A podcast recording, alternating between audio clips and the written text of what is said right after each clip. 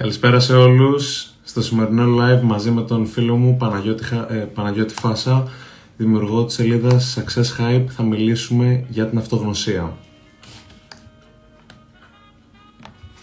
Λάτε να μαζευόμαστε σιγά σιγά.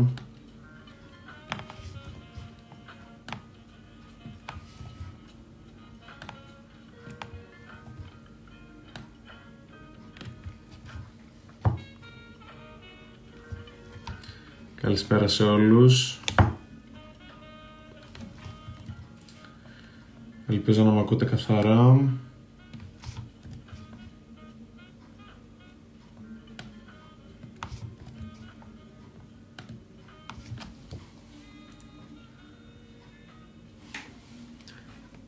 Περιμένουμε και το Παναγιώτη να συνδεθεί. Και σιγά σιγά ξεκινάμε.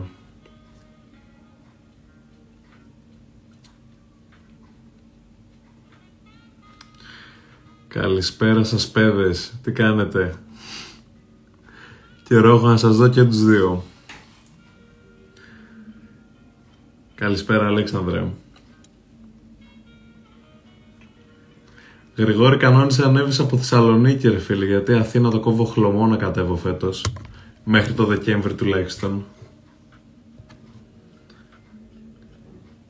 Καλησπέρα Κώστα. Μπήκε και ο Παναγιώτης παιδιά. Ελάτε να μαζευόμαστε σιγά σιγά. Πω πω, γεμίσαμε με αμυντιώτες στο σημερινό live.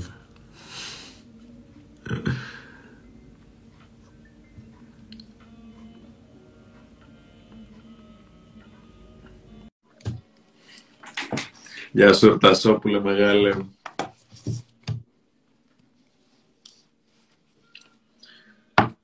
Πρέπει να έχω στείλει και με επιτυχία την πρόσκληση στον Παναγιώτη.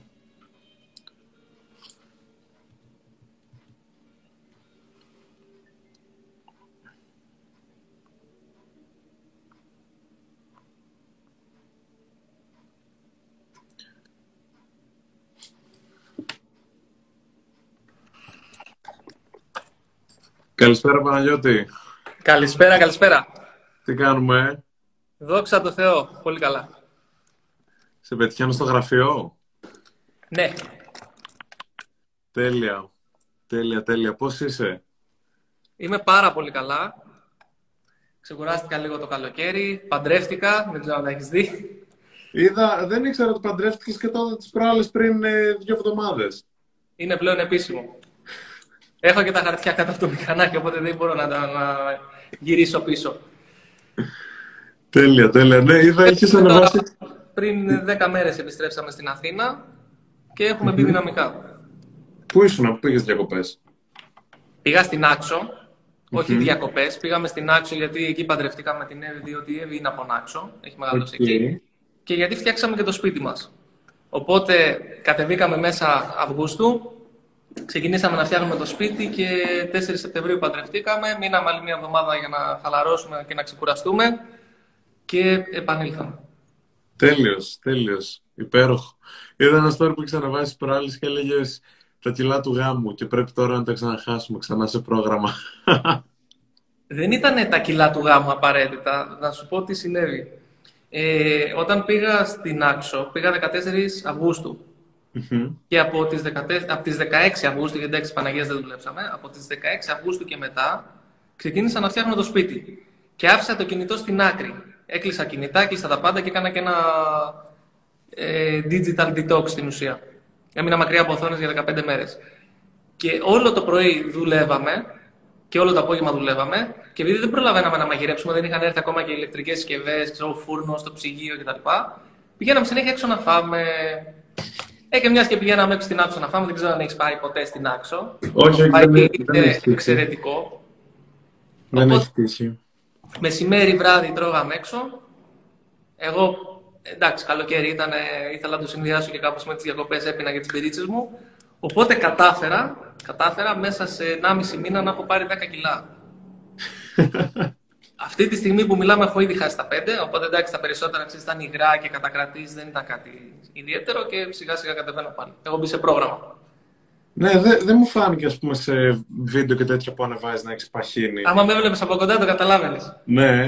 Το, ναι. Και για το αστείο της ιστορίας είναι ότι το, ήρθαν οι αδερφές μου, Κυριακή παντρευόμασταν, και ήρθαν οι αδερφές μου την Πέμπτη. Και κάναμε κρεβάτι, γιατί παραδοσιακά στα νησιά, όταν παντρεύεται κάποιος, κάνει και κρεβάτι. Και είχα πάρει μαζί μου δύο κουστούμια. Είχα πάρει ένα για το γάμο και ένα για το κρεβάτι. Και τα είχα φτιάξει πριν φύγω για Νάξο. Έτσι λοιπόν τι έκανα, έβαλα το κουστούμι για το κρεβάτι. Και μου λέει η αδερφή μου η μία, ρε εσύ Παναγιώτη, μου λέει αυτό δεν μπαίνει. Δεν έμπαινε το κουστούμι στην κυριολεξία. Έφτασα, έφτασα σε σημείο να κλείσω το φερμοάρ και να σπάσεις το φερμοάρ.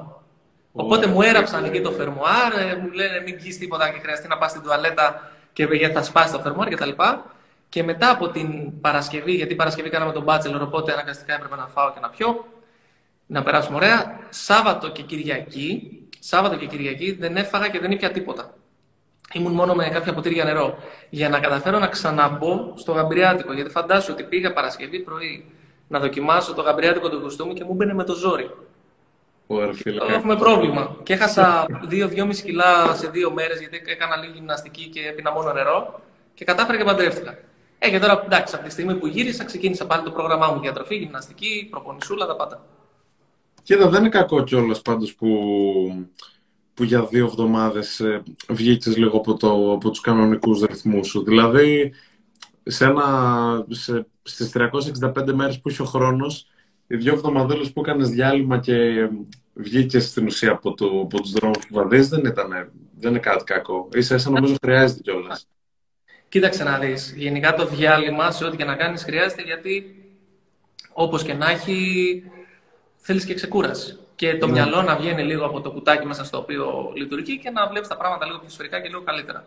Το θέμα ποιο είναι ότι αφού πιέζουμε τον εαυτό μας κάθε μέρα στην εργασία μας, στην προπόνησή μας ή οπουδήποτε, τουλάχιστον τα διαλύματα που κάνουμε να μην καταστρέφουν ό,τι έχουμε φτιάξει μέχρι εκείνη την ημέρα. Να μην είναι λοιπόν διαλύματα κατά τα οποία, πώς είναι παλιά, ξέρω παλιά, κάποιοι το κάνουμε ακόμα, κάποιοι δεν το κάναμε ποτέ, που τα Σαββατοκύριακα. Κάναμε ένα διάλειμμα από τη δουλειά μας και βγαίναμε και τα κάναμε όλα λαμπόγιαλο. Ναι. Και από Δευτέρα, αντί να νιώθουμε ξεκούραστη, νιώθαμε ότι δεν μπορούσαμε να πάρουμε τα πόδια μας. Τουλάχιστον όταν κάνουμε αυτά τα διαλύματα, να γεμίζουμε μπαταρίες, να ξεκουραζόμαστε και να, να κάνουμε πράγματα τα οποία στην ουσία μας αποφορτίζουν και το σώμα και το πνεύμα. Εγώ σε μεγάλο βαθμό το έκανα αυτό για το πνεύμα. Για το σώμα, όχι. Εντάξει, δεν πειράζει. Ε, αυτό είναι κιόλας και κάτι που μπορεί να αλλάξει. Και μιας και το έχεις ξανακάνει, φαντάζομαι και πριν πας να Άξο, είχες καλές διατροφικές συνήθειες. Έβλεπα ότι πήγαινες και για πυγμαχία, νομίζω, ή κάτι τέτοιο, kickbox, κάτι τέτοιο, δεν έκανες. Πυγμαχία, πυγμαχία. Πυγμαχία, οκ. Okay. Ε, οπότε και αθλητικός είσαι και με διατροφή το έχεις. Οπότε θα ξαναμπείς πολύ εύκολα στο. Ναι, στο εντάξει, έχω, έχω ήδη μπει. Κοίτα, yeah. παλιά που κάναμε, επειδή έκανα επαγγελματικούς αγώνες πυγμαχίας, το έχω λίγο το σύστημα, το πώς να χάνω κιλά και πώς να ξαναπαίρνω γρήγορα κιλά κτλ. Δεν μου είναι κάτι. Α, έπαιζες και σε αγώνες. Ναι, εννοείται. Μέχρι τα είκοσι πέντε ήμουνα. Αλήθεια. Ναι, ναι, ναι. Και τώρα που έχω ξεκινήσει πάλι μου αρέσει το γουστάρω. Δηλαδή πηγαίνω τρεις τέσσερις φορές την εβδομάδα, κάνω τα τρεξίματά μου. Δεν θα ξεκινήσω πάλι να παίζω αγώνες, δεν, δεν με παίρνει πλέον, αλλά. Είναι κάτι το οποίο το λατρεύω. Και από όλα τα αθλήματα που υπάρχουν εκεί έξω, δύο είναι αυτά που παρακολουθώ. Πυγμαχία και εμ εμ έι. Και το εμ εμ έι λίγο λιγότερο βέβαια. Πιο πολύ με ενδιαφέρει η πυγμαχία. Αλλά πραγματικά είναι το αγαπημένο μου άθλημα. Μακράν. Δεν το ήξερα. Ήξερα μόνο ότι προπονείσαι. Μπράβο. Πραγματικά. Μπράβο. Πολύ ωραίος. Λοιπόν, Παναγιώτη, για να ξεκινήσουμε και με το live, θα ήθελα να πεις λίγα λόγια για σένα, για όσους δεν σε ξέρουν και μας παρακολουθούν. Και πώς ξεκίνησε το όλο σου ταξίδι, σε, πώς ξεκίνησε το ταξίδι σου με την αυτοβελτίωση εσύ. Οκ. Okay. Θες να σου πω τη, τη σύντομη εκδοχή ή την ολοκληρωμένη? Γιατί μπορεί να μας πάρει πολύ χρόνο. Um, όποια πιστεύεις ότι αρμόζεις. Λοιπόν, θα πω τη σύντομη, θα πω τη σύντομη α, και θα προσπαθήσω να συμπεριλάβω τις σημαντικές πληροφορίες μέσα. Ωραία, τέλεια. Λοιπόν, αρχικά. Εσύ πόσο χρονών είσαι τώρα? δεκαεννιά. Λοιπόν, εγώ στα δεκαεννιά δεν είχα ανοίξει βιβλίο για να ξεκινήσω. στα, στο, τελείωσα το ΕΠΑΛ στα δεκαεννιά με δώδεκα κόμμα ένα μέσο όρο, δεν είχα διαβάσει, δεν πέρασα κάπου στις πανελλήνιες και ξεκίνησα να δουλεύω αμέσως. Είχα και κάποια προβλήματα με... Είχα μείνει μια φορά στην ίδια τάξη, είχα ε, καταδικαστεί σε έντεκα μήνες φυλάκιση, με αναστολή βέβαια, διότι είχα τσακωθεί με έναν αστυνομικό πολύ σοβαρά. Δεν είχα, δεν είχα και τα καλύτερα εφηβικά χρόνια, είναι η αλήθεια. Οπότε, τι έκανα, ξεκίνησα, πήγα φαντάρος, πήγα στα Αλεξίπτωτα στην Κρήτη. Με το που τελείωσα από τα Αλεξίπτωτα, κατευθείαν πάλι έπιασα δουλειά. Η αλήθεια είναι ότι δούλευα από τα δώδεκα δεκατρία. Είτε θα με έπαιρνε ο πατέρας μου στην οικοδομή που δούλευε, γιατί ο πατέρας μου έφτιαχνε κεραμίδια, ή θα δούλευα σε κάποιο εστιατόριο. Πάντως, πάντα κάπου δούλευα, ειδικά τα καλοκαίρια. Μέχρι τα είκοσι πέντε, κάπως έτσι πήγε η ζωή μου. Και στα είκοσι τρία συνέβη κάτι πάρα πολύ σοβαρό στην οικογένειά μας. Ο πατέρας μου διαγνώστηκε με καρκίνο στο πνεύμονα και εγώ αναγκάστηκα να ξεκινήσω να κάνω δύο δουλειές. Ξεκίνησα λοιπόν να κάνω δύο δουλειές και μέχρι τα είκοσι πέντε που τα πράγματα έδειχναν να πηγαίνουν κάπως καλύτερα, είχα μπει σε, μια, σε ένα αριθμό. Δούλευα security σε μια μαρίνα σκαφών και δούλευα και σε ένα εργοστάσιο, σαν έξτρα. Τον Απρίλιο του δύο χιλιάδες δεκαέξι, τότε που ήμουν εγώ είκοσι πέντε, τώρα είμαι τριάντα ένα για την ιστορία, mm-hmm. η υγεία του πατέρα μου ολοένα και χειροτέρευε. Μέχρι που κάποια στιγμή συνέβη κάτι το οποίο, εντάξει, μας τάραξε όλους πάρα πολύ, εμένα λίγο περισσότερο, γιατί μέχρι εκείνη την ημέρα δεν υπήρχε η προοπτική ότι ο πατέρας μας μπορεί να μας αφήσει. Ο πατέρας μου ήταν πάρα πολύ δυνατός άνθρωπος, ακόμα και με τις χημειοθεραπείες έβγαινε και περπατούσε δέκα με δεκαπέντε χιλιόμετρα, πήγαινε ακόμα για δουλειά, το πάλευε όσο μπορούσε. Δεν τον είχα ακούσει να παραπονιέται, να κλαίει, τίποτα.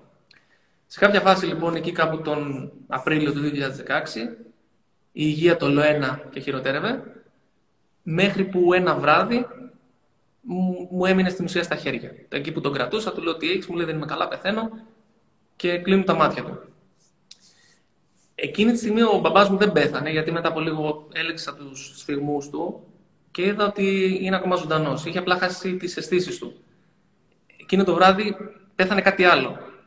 Πέθανε αυτή η ασφάλεια που ένιωθα και που θεωρούσα ότι όλα είναι δεδομένα. Ξεζούσα σε ένα ρο συννεφάκι τότε, σε ένα μικρό κόσμο δικό μου, και έλεγα ότι εντάξει, ο πατέρας μου θα το ξεπεράσει, έχω χρόνο, δεν υπάρχει λόγος να πάρω τις δύσκολες αποφάσεις τώρα, δεν υπάρχει λόγος να κάνω κάτι που με τρομάζει, κάτι που με φοβίζει. Υπάρχει χρόνος. Εκείνο το βράδυ λοιπόν συνειδητοποίησα ότι ο χρόνος περνάει. Είναι αυτό που λένε ότι όσα δεν φέρνει ο χρόνος θα φέρνει μια στιγμή. Και όταν συμβαίνει κάτι τέτοιο, αλλάζει η αντίληψή μας για το, για το χρόνο. Ξαφνικά δεν είναι τόσο δεδομένος όσο ήταν τότε. Όταν λοιπόν ε, βοήθησα τον μπαμπά μου να πάει ξανά στο κρεβάτι και να κοιμηθεί, γύρισα στο κρεβάτι να κοιμηθώ κι εγώ και δεν μπορούσα να κοιμηθώ. Δεν μπορούσα να κοιμηθώ για τρι, τρι, τρία βράδια ολόκληρα. Είχα μείνει ξάγρυπνος. Γιατί είχε συμβεί κάτι το οποίο με είχε τρομάξει πολύ. Το τρίτο βράδυ λοιπόν, καθώς προσπαθούσα να κοιμηθώ και είχα όλες τις συσκευές κλειστές, γιατί ξέρεις, συνήθως έχουμε κάτι να, να αποσπάμε την προσοχή μας. Ένα κινητό, ναι. την τηλεόραση να παίζει. Πάντα κάτι κάνουμε. Είναι δύσκολο να καθίσουμε με τον εαυτό μας και να συζητήσουμε, να δούμε τι συμβαίνει. Είναι δύσκολο και το κάνουμε σπάνια. Εκείνο το βράδυ λοιπόν, επειδή είχα κλείσει όλες τις συσκευές και προσπαθούσα να κοιμηθώ, ήταν και η πρώτη φορά στη ζωή μου που κάθισα με τον εαυτό μου και έκανα μια σοβαρή συζήτηση. Και έκατσα στην ουσία και στοχάστηκα για τη ζωή μου. Πού βρίσκομαι, τι κάνω, πώς είναι οι σχέσεις μου, πώς είναι η δουλειά μου, πώς σκέφτομαι το μέλλον. Και δεν μου άρεσε αυτό που είδα. Συνειδητοποίησα ότι δεν κάνω τίποτα. Συνειδητοποίησα ότι δεν είμαι ευτυχισμένος. Συνειδητοποίησα ότι η σχέση μου είναι σε αδιέξοδο. Τότε είχα σχέση με μια κοπέλα έξι χρόνια. Συνειδητοποίησα ότι η δουλειά μου είναι σε αδιέξοδο. Ότι κάποια... μέχρι πότε θα μπορούσα να το κάνω αυτό. Να δουλεύω δύο δουλειές. Τέλος πάντων, συνειδητοποίησα πολλά πράγματα. Και αφού αυτομαστιγώθηκα για πολλή ώρα, αφού έκλαψα, αφού στεναχωρήθηκα, αφού ένιωσα άχρηστος, μέσα από αυτόν τον πόνο, επειδή έκατσα με αυτόν τον πόνο και δεν άνοιξα κάποια τηλεόραση, οτιδήποτε για να το κρύψω, για να το βάλω κάτω από το χαλάκι, πήρα τις μεγαλύτερες αποφάσεις της ζωής μου. Το επόμενο πρωί λοιπόν ξύπνησα, ντύθηκα, πλήθηκα, ντύθηκα. Και πήγα, το πρώτο πράγμα που έκανα ήταν ότι παραιτήθηκα από τη δουλειά μου. Πρωί-πρωί. Πήγα, έδωσα παρέτηση. Το δεύτερο πράγμα που έκανα ήταν ότι μίλησα με την πρώην τότε κοπέλα μου και χωρίσαμε. Δηλαδή πήρα δύο πολύ δύσκολες αποφάσεις που τις είχα πολλά χρόνια στο μυαλό μου μέσα, μέσα σε μια βραδιά. Και το τρίτο πράγμα που έκανα ήταν ότι ξεκίνησα να φτιάχνω τη ζωή μου. Το πρόβλημα τότε όμως ήταν ότι δεν ήξερα τι να κάνω. Δεν είχα διαβάσει ένα βιβλίο, δεν είχα δει μια ομιλία, δεν είχα κάποιο σωστό πρότυπο. Άρα, ενώ ήθελα να βελτιώσω τη ζωή μου, δεν ήξερα πού να ξεκινήσω. Έτσι λοιπόν, τι έκανα, μπήκα στο Google και πάτησα τι, να, τι, να, τι μπορώ να κάνω για να βελτιώσω τη ζωή μου, ή κάτι τέτοιο είχα γράψει. Και το Google, ξέρεις, μου εμφάνισε πάρα πολλά αποτελέσματα. Και ένα από αυτά τα αποτελέσματα ήταν ο τομέας της αυτοβελτίωσης. Τότε η λέξη αυτοβελτίωση για μένα ήταν κάτι εντελώς άγνωστο, δεν την είχα ξαναδεί. Δεν ήξερα τον όρο, δεν ήξερα τι σημαίνει. Οπότε μου κέντρισε αμέσως το ενδιαφέρον και πάτησα να δω τι λέει, ξέρω εγώ, αυτό το αποτέλεσμα. Και τότε μου έβγαλε ένα quote. Και έλεγε ότι αν θέλεις να βελτιώσεις τη ζωή σου, πρέπει να ξεκινήσεις βελτιώνοντας τον εαυτό σου. Και λέω, οκ, okay, λογικό μου ακούγεται, αλλά πώς ξεκινάω να βελτιώνω τον εαυτό μου? Έψαξα μετά στο Google λοιπόν πώς βελτιώνω τον εαυτό μου. Και άρχισε τότε να, το Google να μου εμφανίζει βιβλία, να μου εμφανίζει σεμινάρια, να μου εμφανίζει τον όρο της αυτοβελτίωσης. Και έτσι λοιπόν ξεκίνησε αυτό το υπέροχο ταξίδι. Το πρώτο βιβλίο που διάβασα ήταν του Dale Carnegie, το πώς να κερδίσεις φίλους και να επηρεάζεις τους ανθρώπους. Βιβλιάρα. Καταπληκτικό, από τα αγαπημένα μου ακόμα και σήμερα. Το δεύτερο ήταν οι εφτά συνήθειες των εξαιρετικά αποτελεσματικών ανθρώπων. Και το τρίτο ήταν το σκέψου και πλούτησε. Έτσι λοιπόν ξεκίνησα να διαβάζω, ξεκίνησα να ακούω πάρα πολύ, τότε ακούσα, ακούγα πάρα πολύ τον Jim Rohn και τον John Maxwell. Okay. Και βιβλίο με το βιβλίο, σεμινάριο με το σεμινάριο, podcast με το podcast, έβλεπα τη ζωή μου να αλλάζει πραγματικά, ουσιαστικά. Έβλεπα ότι έχει αλλάξει τρόπος που σκέφτομαι, η επικοινωνία μου, μπορούσα να επικοινωνήσω δηλαδή πολύ καλύτερα, το λεξιλόγιό μου είχε βελτιωθεί αρκετά, ε, έβαζα, έθετα όρια, κάτι το οποίο δεν το έκανα μέχρι τότε. Είχα κερδίσει την αναβλητικότητα σε ένα πολύ μεγάλο βαθμό και το κυριότερο από όλα ήταν ότι είχα ξεκινήσει να θέτω στόχους. Είχα ξεκινήσει να βλέπω στο μέλλον και να λέω τι θέλω από τον εαυτό μου. Και κάπως έτσι ξεκίνησα όλο αυτό το, το κομμάτι της αυτοβελτίωσης. Διά, διάβασα τα πρώτα δύο χρόνια περίπου στα διακόσια βιβλία. Αρκετά και... σκληρός. Ορίστε. Αρκετά σκληρός, λέω. Ναι, ναι, μπήκα, μπήκα με, τα, με τα όλα. Δηλαδή, όταν δούλευα, φαντάσου, αν, αν έβλεπες την ώρα που δούλευα, πάντα είχα ακουστικά στα αυτιά και άκουγα είτε κάποιο webinar είτε κάποιο podcast και σε κάθε διάλειμμα έπιανα το βιβλίο μου και διάβαζα. Πάντα. Και αυτό κράτησε για δύο χρόνια. Στη δουλειά μου εξελίχθηκα ραγδαία. Δηλαδή, μπήκα στον χώρο του yachting. Ο χώρος του yachting είναι ξεστά, τα κότερα αναψυχής. Mm-hmm. Και... έγινα μέσα σε τρία χρόνια καπετάνιος. Δούλεψα σε δύο από τα μεγαλύτερα σκάφη του κόσμου το, και δύο από τα πιο, πώς να το πω, τα πιο διάσημα σκάφη του κόσμου. Το ένα ήταν το Αμερικάπ και το άλλο το Μαλτίς Φάλκον. Ξεκίνησα, δούλεψα εκεί, ταξίδεψα όλη την Ευρώπη. Δούλεψα πάρα πολύ σκληρά γιατί αυτές οι δουλειές φαίνονται εξής απ' έξω πολύ εύκολες, ευχάριστες και διασκεδαστικές. Αλλά στην ουσία δουλεύαμε πέντε με έξι μήνες χωρίς ρεπό από το πρωί μέχρι το βράδυ.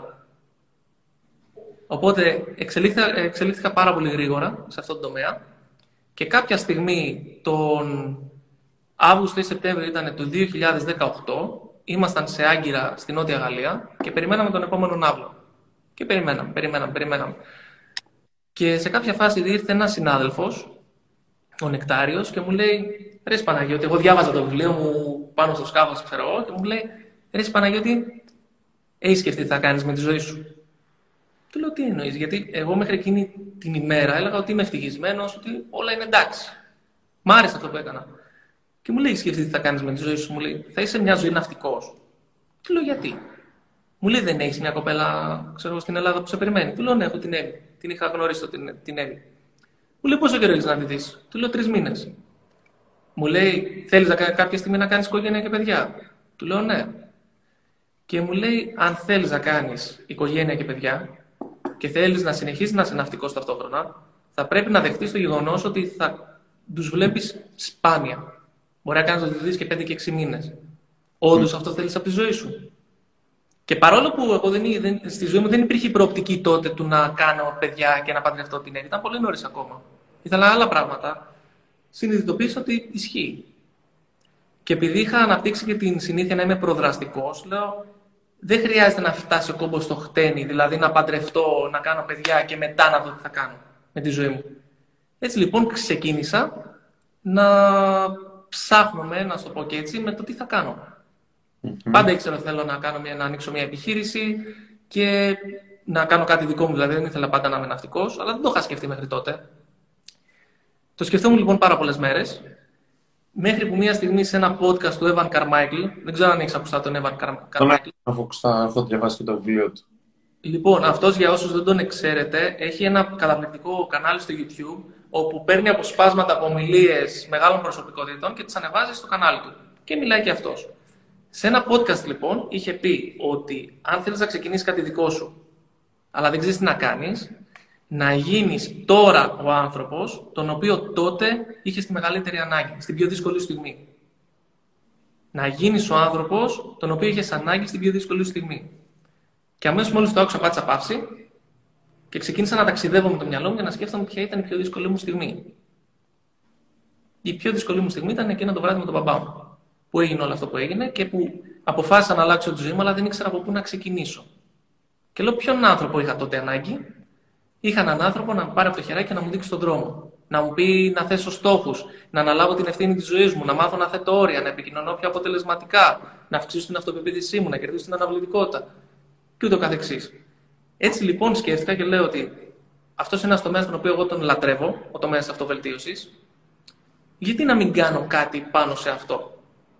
Και έτσι λοιπόν γεννήθηκε η ιδέα του Success Hype. Το θέμα τότε ήταν, και είναι σημαντικό για όσους ακούτε το live αυτό να το, να το ακούσετε πολύ προσεκτικά. Τότε, όταν πήρα αυτή την απόφαση, δεν μπορούσα καν να κάνω εικόνα τον εαυτό μου, να κάνει αυτό το live, να κάνει σεμινάρια, να βγάζει βίντεο στο YouTube ή στο Instagram, να κάνει προσωπικές συνεδρίες. Σε καμία περίπτωση δεν μπορούσα να το δεχτώ αυτό. Δεν... Ήταν τόσο, μεγάλο, τόσο μεγάλος ο φόβος μου για την έκθεση, που ούτε καν μου πέρασε από το μυαλό κάτι τέτοιο. Και έτσι λοιπόν ξεκίνησα με ένα blog. Λέω θα, πά, θα ξεκινήσω ένα blog και θα καταγράφω εκεί τις σκέψεις μου και την πρόοδό μου και τι με έχει βοηθήσει, έτσι ώστε να βοηθηθεί όσο το δυνατόν περισσότερος κόσμος γίνεται.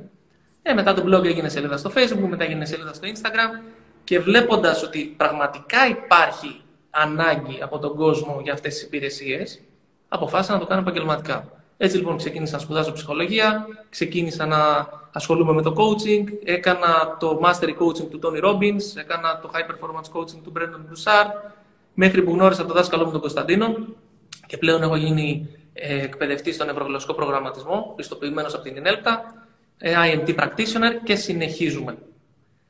Και είμαστε εδώ που είμαστε σήμερα. Εξωθαύμαστη πορεία, φίλε, πραγματικά. Αυτό, αυτή ήταν η σύντομη εκδοχή, Γιάννη μου, να ξέρεις.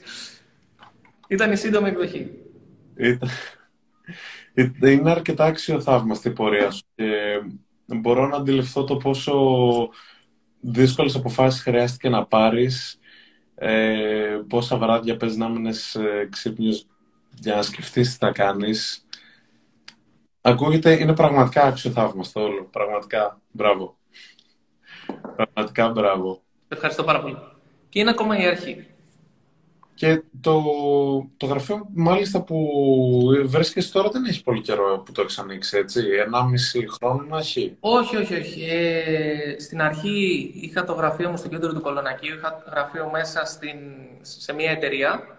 Okay. Και τώρα, επειδή έχει αυξηθεί πάρα πολύ η ζήτηση για τα σεμινάρια και τις εκπαιδεύσεις που κάνουμε, Ε, βρήκαμε ένα χώρο εδώ στην Καλλιθέα που είναι περίπου, περίπου εκατό τετραγωνικά.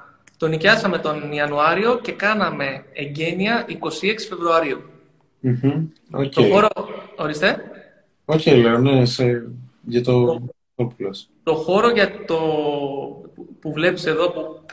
εντάξει, τώρα μην γυρίσεις την κάμερα, είναι αυτός ο μεγάλος εδώ χώρος, τον φτιάξαμε κατά το εβδομήντα με ογδόντα τοις εκατό μόνοι μας. Εμείς βάψαμε, εμείς κολλήσαμε τα πετσαρίες, εμείς φτιάξαμε τα έπιπλα.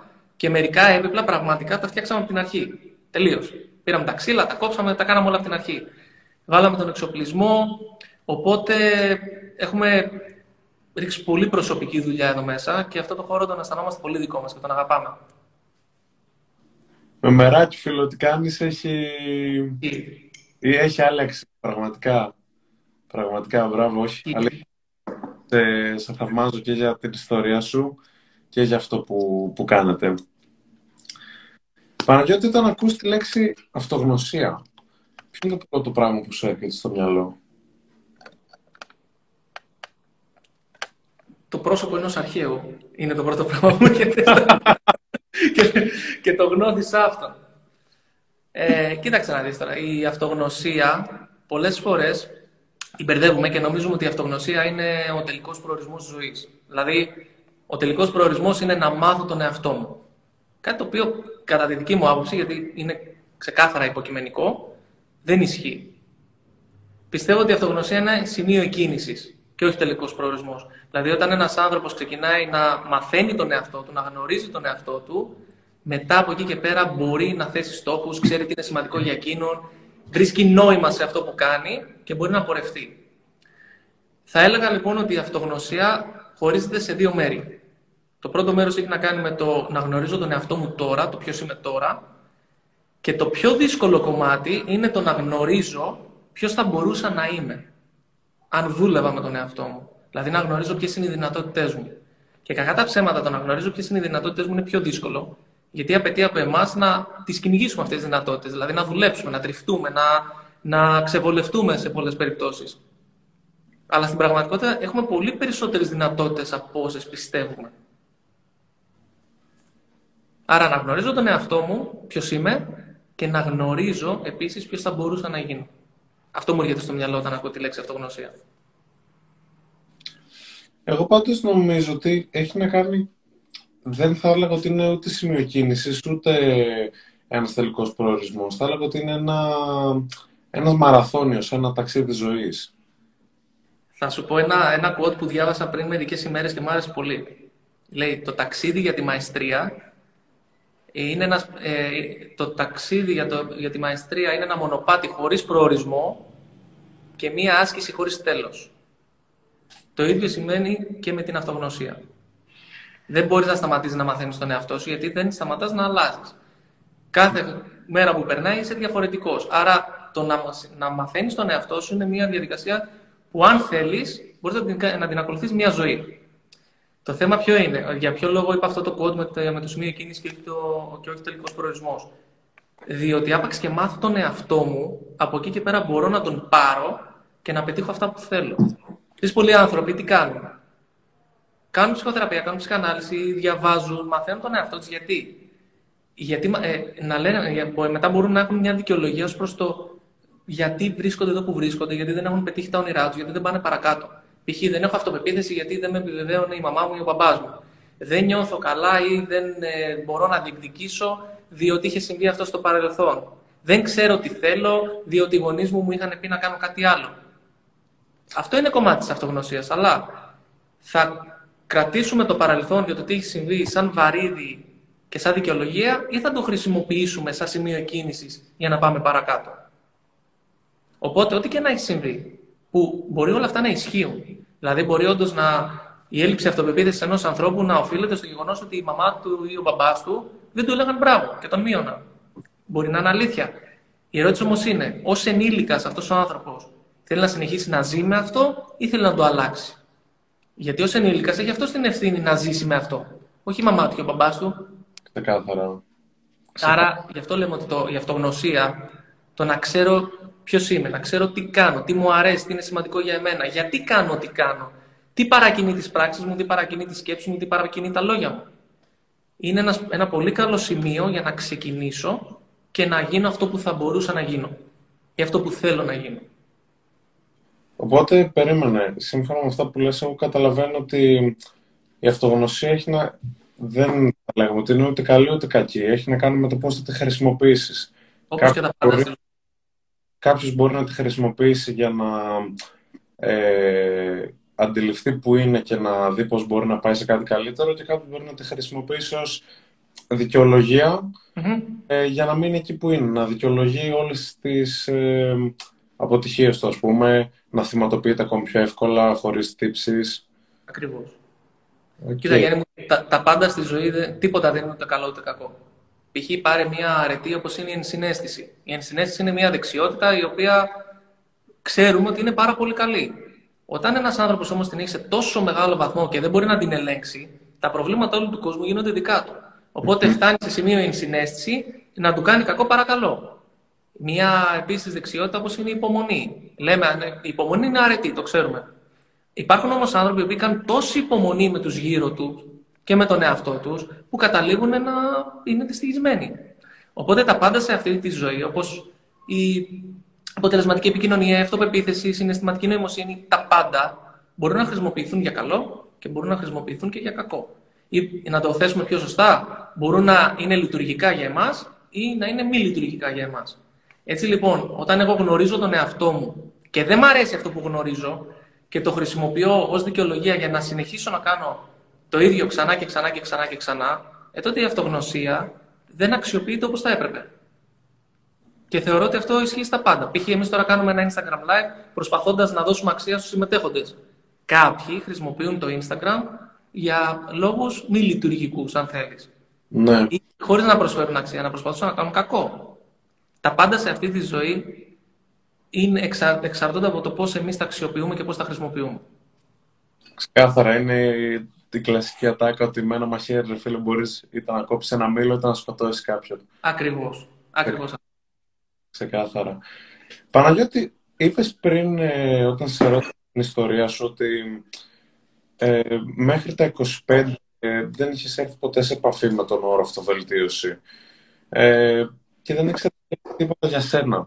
Γιατί πιστεύεις οι περισσότεροι άνθρωποι φτάνουν σε μεγάλη ηλικία και κάποιοι ίσως δεν το ανακαλύπτουν και ποτέ και καταλήγουν να μην ξέρουν τον ίδιο τους τον εαυτό? Η απάντηση είναι δεν ξέρω για ποιο λόγο συμβαίνει αυτό, ε, αλλά μπορούμε να το εξετάσουμε. Λοιπόν, ξεκινήσουμε με τα βασικά. Πιστεύω ότι το να γνωρίσει κάποιος τον εαυτό του πραγματικά είναι δύσκολο και απαιτεί δουλειά. Δουλειά με τον εαυτό του, δουλειά με τους γύρω του. Πρέπει να κάθεται και να βαριέται πολλές φορές. Τι εννοώ να βαριέται? Δηλαδή να κάθεται μόνος του, χωρίς κάποιο περισπασμό, χωρίς τηλεόραση, χωρίς κινητό, χωρίς ε, κάποια συζήτηση, χωρίς κάτι να του ερεθίσει στο μυαλό εκείνη τη στιγμή στην ουσία, και να αναλύσει τη ζωή του, να αυτοστοχαστεί, να γράψει ένα ημερολόγιο.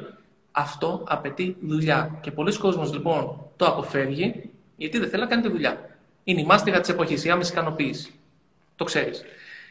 Δεύτερο που μου έρχεται στο μυαλό είναι ότι ο κόσμος φοβάται να το κάνει.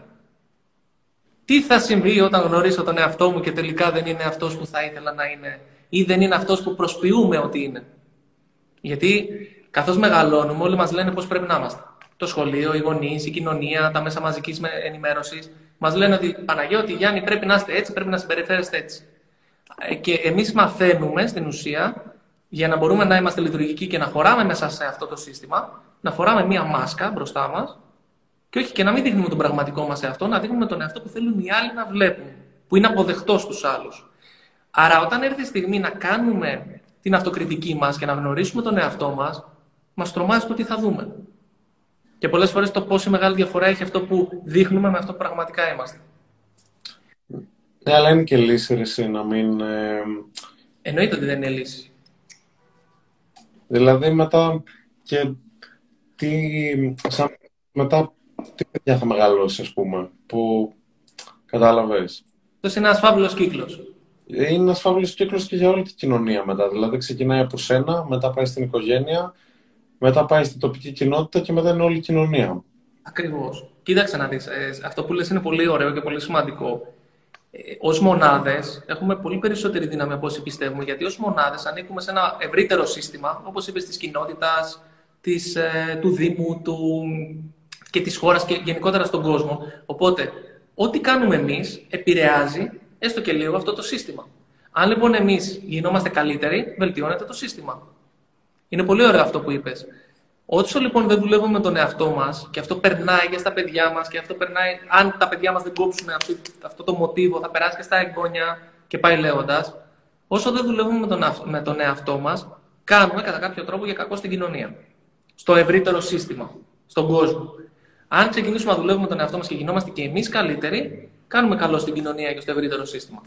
Είναι πολύ ωραίο και πολύ σωστό, σωστό αυτό που είπες. Ξεκάθαρα, αφού όλες οι κοινωνίες αποτελούνται από. Από πολλά άτομα. Αν ε, έχεις ακούσει ένα απόφθαγμα που λέει, το έχει πει ένας ε, Τούρκος φιλόσοφος, νομίζω, λέγεται Ρούμι, ε, και είχε πει ότι χτες ήμουν έξυπνος και ήθελα να αλλάξω τον κόσμο, ναι. Σήμερα είμαι σοφός και αλλάζω τον εαυτό μου. Ακριβώς. Και δεν μπορείς να αλλάξεις τον κόσμο αν δεν, μπορείς, αν δεν αλλάξεις τον εαυτό σου. Και ο κόσμος mm. αλλάζει το παράδειγμα. Είναι ξεκάθαρο ότι αλλάζει το παράδειγμα. Ε, αυτό που θα έλεγα σε όσους δεν έχουν ξεκινήσει να ασχολούνται με την αυτογνωσία τους και την αυτοβελτίωσή τους είναι ότι δεν έχει σημασία αν σ' αρέσει ή δεν σ' αρέσει αυτό που θα δεις σε σχέση με αυτό που θα ήθελες. Σημασία έχει να είσαι αυθεντικός ή αυθεντική. Γιατί άπαξ και γνωρίζεις τον εαυτό σου, από εκεί και πέρα μπορείς να ξεκινήσεις να τον βελτιώνεις. Δεν είναι απαραίτητο να πεις, γιατί υπάρχει και αυτή η νοοτροπία πλέον ότι έλα ρε Γιάννη, εντάξει, είσαι οκ okay, έτσι όπως είσαι. Γιατί πας γυμναστήριο, γιατί δουλεύεις με τον εαυτό σου, γιατί το ένα, γιατί το άλλο. Είσαι οκ okay, έτσι όπως είσαι. Και αυτό είναι ένα από τα μεγαλύτερα εγκλήματα που γίνεται στα σημερινά παιδιά. Να τους λένε είσαι οκ okay, έτσι όπως είσαι. Πώς είναι δυνατόν ένα παιδάκι δεκαεπτά δεκαοκτώ χρονών να είναι οκ okay εκεί που είναι? Είναι δυνατόν? Με, με το πόσα μπορεί να γίνει. Δηλαδή, τι πας και του κόβεις τα, τα φτερά, τον εκμηδενίζεις? Μπορεί να μην είσαι οκ okay εκεί που είσαι λοιπόν. Και αν δεν νιώθεις ότι είσαι οκ okay εκεί που είσαι, μην επιτρέψεις κανένα να σου πει ότι είσαι οκ okay εκεί που είσαι. Σκέψου ποιος μπορείς να γίνεις ή ποια μπορείς να γίνεις, τι θα κάνεις γι' αυτό και ξεκινά να δουλεύεις.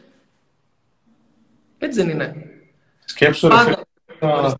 Σκέψου πόσα φτερά κόβεις όταν λες σε κάποιον ότι είσαι, είσαι ok με, το... με αυτό που είσαι τώρα. Ναι, στην ουσία του λες εντάξει, δεν χρειάζεται να το δοκιμάσεις, ρε παιδί μου, οκ. Okay. Σκέψου... Μην είναι εκεί.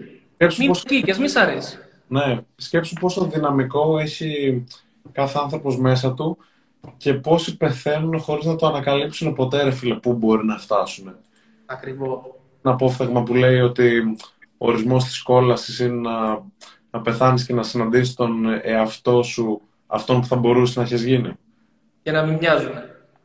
Ακριβώς. Και είναι αλήθεια. Γιατί στην τελική, όταν, όσο μεγαλώνουμε, αν κοιτάξουμε πίσω και πούμε γιατί μετανιώνουμε, δεν θα πούμε «Α, μετανιώνω που, ξέρω εγώ, δεν είδα αυτή τη σειρά στο Netflix» ή «επειδή ε, δεν διάβασα αυτό το περιοδικό» ή «δεν είδα αυτό το μεσημεριανό» ή οτιδήποτε κάνουμε.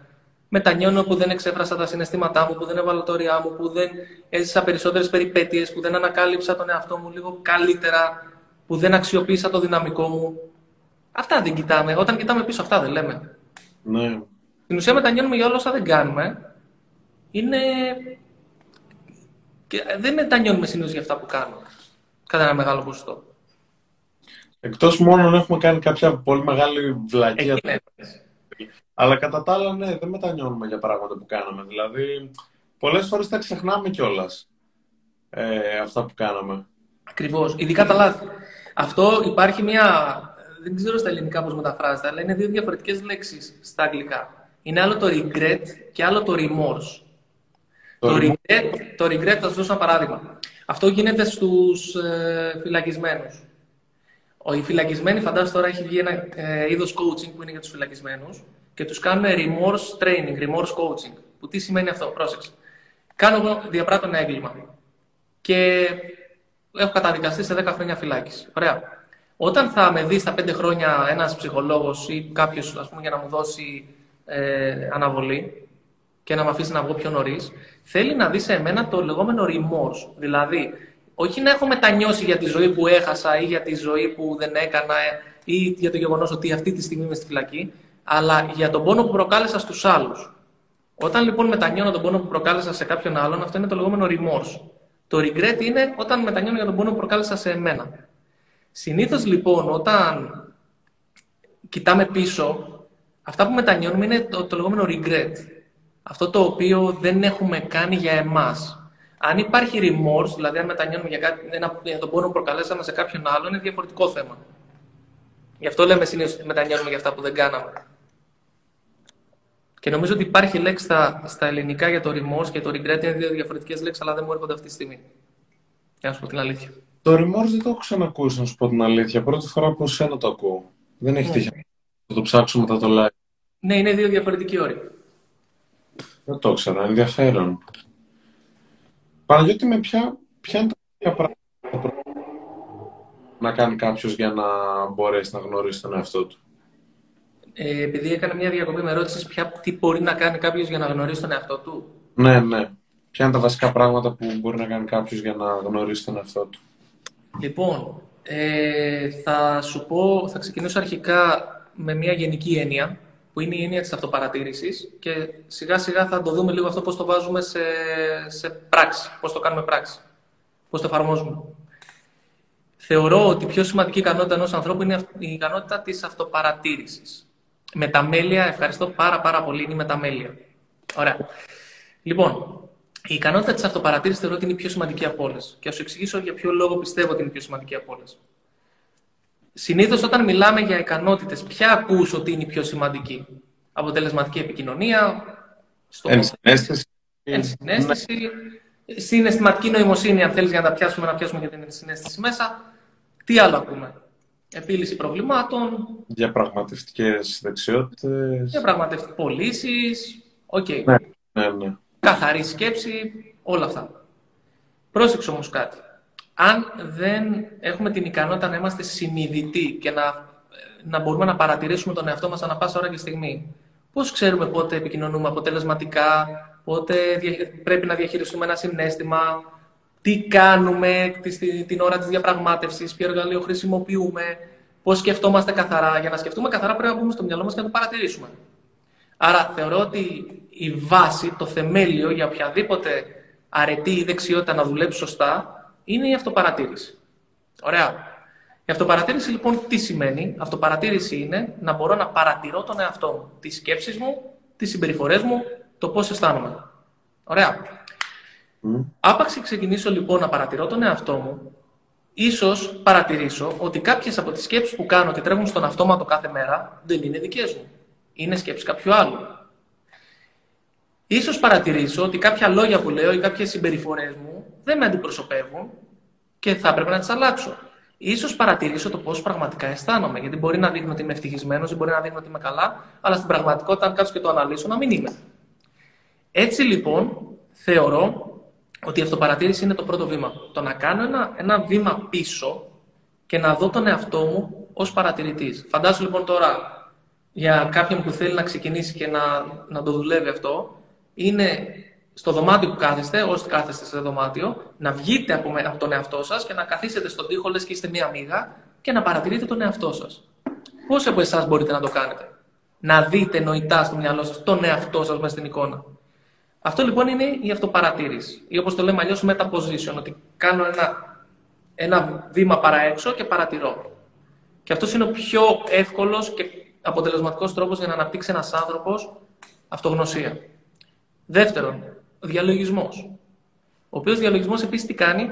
Στην ουσία, με το, κατά τη διάρκεια του διαλογισμού παρατηρούμε τις σκέψεις μας. Άρα βοηθάει ο διαλογισμός και στο κομμάτι της αυτογνωσίας, διότι καθαρίζει το μυαλό, αποκτούμε μια μεγαλύτερη διάβγεια, αν θέλεις, των πραγμάτων. Mm-hmm. Γιατί συνήθως, όταν αντιμετωπίζουμε μεγάλα προβλήματα, τι συμβαίνει? Αυτό που συμβαίνει είναι ότι υπάρχει ένα σύννεφο εδώ μέσα, πάρα πολλές σκέψεις, οι οποίες δεν είναι σε μια σειρά και τρελαίνουμε εμείς ήδη τον εαυτό μας. Οπότε με τον διαλογισμό, στην ουσία και με την αυτοπαρατήρηση το ίδιο, βοηθάμε αυτό το σύννεφο, το σύννεφο να ξεδιαλύνει και να βάλουμε τις σκέψεις μας σε μια σειρά. Άρα ο διαλογισμός βοηθάει. Βοηθάει σε τεράστιο βαθμό το ημερολόγιο. Να δημιουργήσουμε μια συνήθεια που κάθε τέλος εβδομάδας, κάθε βράδυ, να γράφουμε ένα ημερολόγιο. Πώς περάσαμε την ημέρα μας, τι κάναμε, πώς νιώθουμε.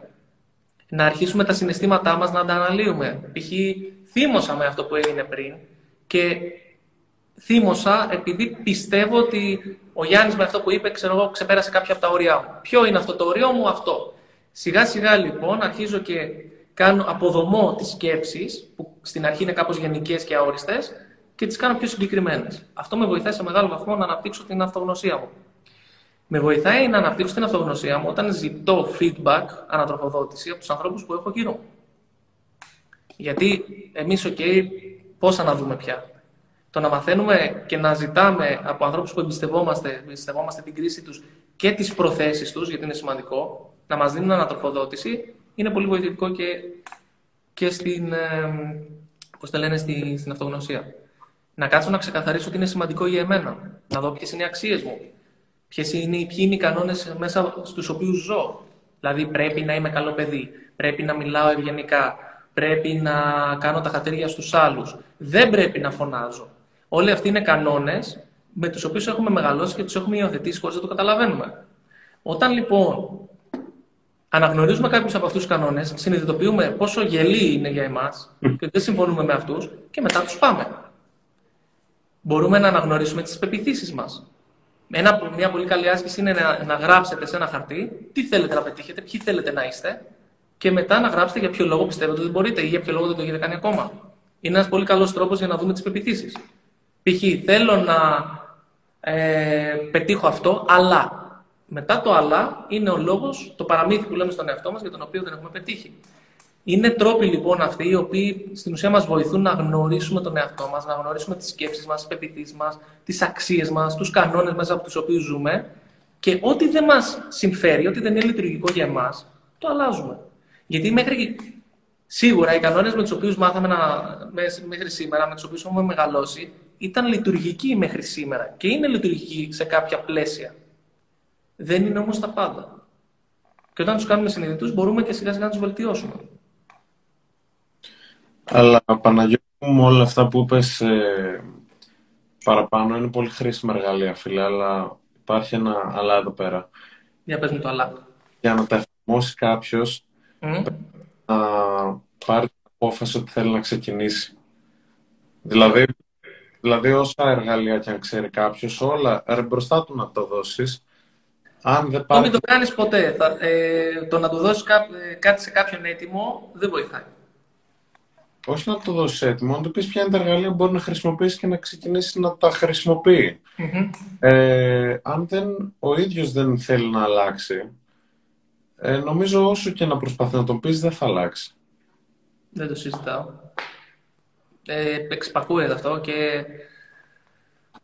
Στην ουσία είναι αυτό που λένε ότι μην δώσεις ψάρια σε έναν άνθρωπο, μάθε να ψαρεύει. Μεγαλύτερο καλό θα του κάνεις. Οπότε δείξ' του το δρόμο, δείξ' του προς τα που να κοιτάξει, τι να σκεφτεί. Δώσ' του ένα ερέθισμα. Αυτό.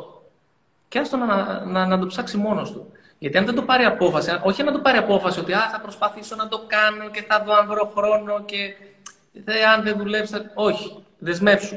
Αν δεν δεσμευτεί, δεν πρέπει να το κάνει. Ναι. Δεν γίνεται. Εγώ, Γιάννη μου, στο προσωπικό coaching έχω τρία πολύ δυνατά φίλτρα για να ξεκινήσω να δουλεύω με έναν άνθρωπο. Το πρώτο είναι ότι κάνουμε μια κλίση δεκαπέντε λεπτή για να δω αν ταιριάζουμε, να δω τι χρειάζεται από μένα και να δω και τι είναι διατεθειμένος να κάνει. Το δεύτερο φίλτρο είναι ένα ερωτηματολόγιο το οποίο είναι αρκετά μεγάλο και πολύπλοκο. Είναι επτά σελίδες. Που ρωτάει αρκετά πράγματα. Το να μπει λοιπόν κάποιος στη διαδικασία και να αφιερώσει μια ώρα από τη ζωή του για να συμπληρώσει το ερωτηματολόγιο μου δείχνει ότι θέλει να ξεκινήσει να δουλεύει.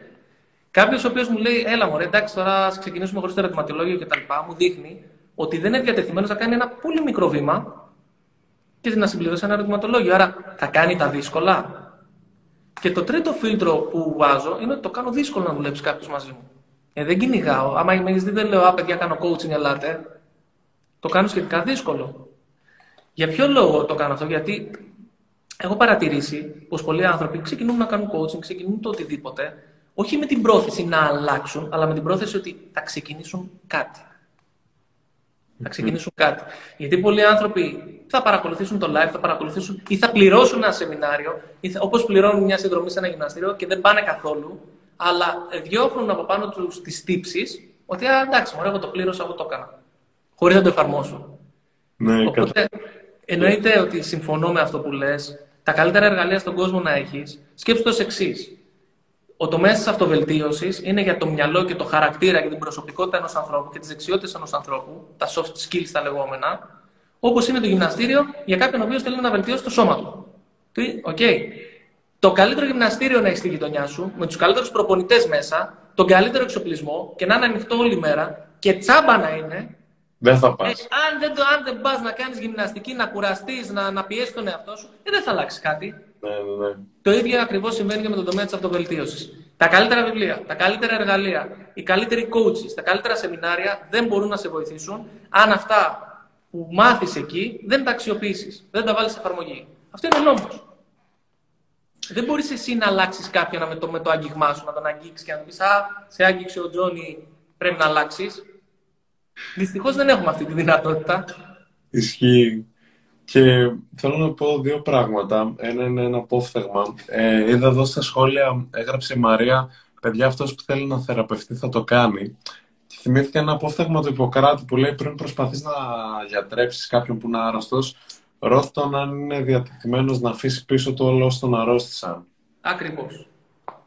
Και κάτι ακόμα που θέλω να πω είναι ότι πριν είπες ότι πρέπει να δούμε ποια πράγματα μας αρέσουν, αλλά θέλω να συμπληρώσω. Και να πω ότι είναι πολύ σημαντικό να βρούμε και ποια πράγματα δεν μας αρέσουν. Ναι. Για, γιατί όταν, όταν ε, καταλαβαίνεις ποια πράγματα δεν σου αρέσουν, είναι πολύ πιο εύκολο να βρεις ποια σου αρέσουν. Δηλαδή, από τις δέκα επιλογές που μπορεί να έχεις μπροστά σου, αν σβήσεις τις εφτά, μένουν τρεις. Από τις τρεις είναι πολύ πιο εύκολο να βρεις τη μία που θέλεις. Εδώ υπάρχει ένα πρόβλημα σε όλο αυτό. Ότι οι επιλογές δεν είναι δέκα, αλλά εκατομμύρια. Αυτό είναι το πρόβλημα. Φαντάσου, φαντάσου τη ζωή σαν ένα σούπερ μάρκετ. Mm-hmm. Πόσα, πόσα προϊόντα έχει μέσα ένα σούπερ μάρκετ? Χιλιάδες. Αμέτρητα, χιλιάδες, έτσι. Οπότε το να κάνεις μια λίστα με όλα αυτά που δεν θέλεις είναι εξαιρετικά δύσκολο, γιατί πρέπει να ξέρεις όλα τα προϊόντα που έχει το σούπερ μάρκετ. Και δεύτερον, αν δεν ξέρεις αυτά που θέλεις και ξέρεις αυτά που δεν θέλεις, θα εστιάσεις σε αυτά. Δηλαδή θα μπαίνεις μέσα στο σούπερ μάρκετ και λες αυτό δεν το θέλω, αυτό δεν το θέλω, αυτό δεν το θέλω, αυτό δεν το θέλω. Μήπως και κατά τύχη πέσεις σε αυτό που θέλεις. Αυτό είναι και το θέμα της εστίασης. Όταν όμως ξέρεις τι θέλεις, και είναι ένα, πέντε, δέκα πράγματα, και ξέρεις ότι αυτά θέλεις, θα τα δεις μέσα στο σούπερ μάρκετ. Ή θα ξέρεις που θα πας να τα ψάξεις. Δηλαδή, άμα ξέρεις ότι ψάχνεις κροασάν, π.χ., ξέρεις σε ποιο διάδρομο να πας και ποια κροασάν θέλεις και ποια θα βρεις. Όταν δεν ξέρεις τι θέλεις, απλά ξέρεις τι δεν θέλεις, θα πρέπει να δεις όλες τις άλλες επιλογές και μετά με τη διαδικασία της αφαίρεσης, της διαγραφής, να βρεις αυτά που σου αρέσουν. Και είναι εξαιρετικά δύσκολο αυτό το κομμάτι. Εννοείται ότι είναι πολύ σημαντικό να ξέρεις τι δεν θέλεις, αλλά είναι πιο εύκολο να προκύψει το να ξέρεις τι δεν θέλεις από το να ξέρεις τι θέλεις εξ αρχής, από το αντίθετο. Με αυτή τη λογική. Γιατί υπάρχουν δισεκατομμύρια πράγματα εκεί έξω.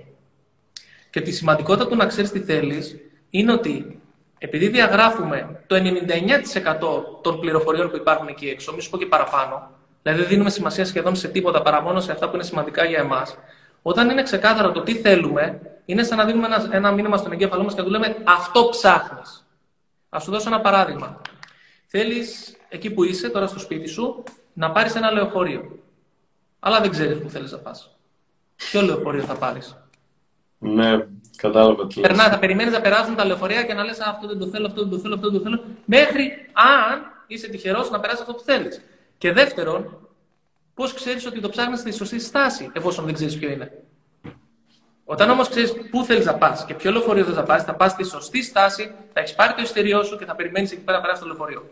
Σωστό. Είναι λοιπόν πιο σημαντικό να ξέρεις τι θέλεις. Και σε αυτό το σημείο υπάρχουν οι άνθρωποι, είμαι σίγουρος ότι έχεις ακούσει, που θα σου πούνε ναι, ρε Γιάννη, αλλά εγώ δεν ξέρω τι θέλω.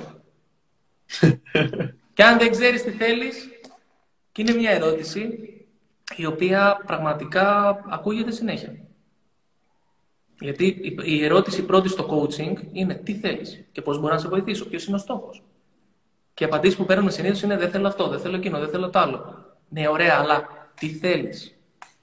Τι θέλεις? Και οι περισσότεροι άνθρωποι λένε δεν ξέρω τι θέλω. Και αυτό είναι πρόβλημα. Μεγάλο. Είναι πρόβλημα, αλλά δεν είναι πρόβλημα το οποίο δεν λύνεται. Και πολλές φορές επίσης δεν είναι πρόβλημα. Και σου εξηγήσω τι εννοώ. Ένα παιδί νέο το οποίο δεν ξέρει τι θέλει, είναι πολύ πιθανότερο να βρει τι θέλει παρά να του έχουν πει ότι θα κάνεις αυτό, αυτό θέλεις να κάνεις και στην πραγματικότητα να μην το θέλει, αλλά να το κυνηγάει. Όταν ένας ζωγράφος π.χ. έχει ένα λευκό πίνακα μπροστά του, αυτό τι σημαίνει? Ότι πάμε, ζωγράφισε το, να δημιούργησε. Το ίδιο σημαίνει και με τη ζωή μας. Όταν έχουμε ένα λευκό πίνακα και δεν ξέρουμε τι θέλουμε, έχουμε την ευκαιρία να δημιουργήσουμε. Σε μεγάλο βαθμό. Επίσης, είναι εύκολο να βρούμε τι θέλουμε. Ναι. Είναι αρκετά εύκολο να βρούμε τι θέλουμε στην πραγματικότητα. Νομίζω, ξέρεις τι, ξεκινάει που για να βρεις κιόλας το τι θέλεις. Είναι πολύ σημαντικό να απαντήσεις κάποιες ερωτήσεις στη ζωή σου. Ας πούμε, για παράδειγμα, ποιος θέλω να είμαι, τι είδους ζωή θέλω να χτίσω. Ε, πώς φαντάζομαι τον εαυτό μου σε πέντε δέκα χρόνια από τώρα. Γιατί οι περισσότεροι, αν τους σκεφτείς κιόλας, δυσκολεύονται να απαντήσουν ακόμα και σε αυτή την ερώτηση. Πού φαντάζομαι τον εαυτό μου σε πέντε χρόνια από τώρα. Ξέρεις γιατί δυσκολεύονται, Γιάννη μου, να απαντήσουν σε τέτοιες απλές ερωτήσεις? Σκέψου λίγο. Ρωτάς έναν άνθρωπο, σου λέ, του λες τι θέλεις και σου λέει δεν ξέρω. Ωραία, πάμε ένα βήμα πίσω. Τι είναι σημαντικό για εσένα? Σημαντικό για μένα είναι το σώμα μου. Εννοείται ότι είναι σημαντικό. Το μυαλό μου, είναι σημαντική η δουλειά μου, είναι σημαντικές οι σχέσεις μου, είναι σημαντική η σχέση που έχω με τον εαυτό μου. Ωραία. Παίρνουμε μια λίστα, ας πούμε, δέκα πράγματα τα οποία είναι σημαντικά για εμάς. Εντάξει. Πάμε τώρα. Ας πούμε ότι δεν υπάρχουν περιορισμοί, ότι δεν υπάρχει δεν μπορώ. Βάλε τη φαντασία σου να δουλέψεις. Δεν υπάρχει προοπτική της αποτυχίας. Τι θέλεις για το σώμα σου, τι θέλεις για τη δουλειά σου, τι θέλεις για τη σχέση σου και τι θέλεις, ποια θέλεις να είναι η σχέση με τον εαυτό σου. Δηλαδή, τι θέλεις από αυτά που είναι σημαντικά για εσένα.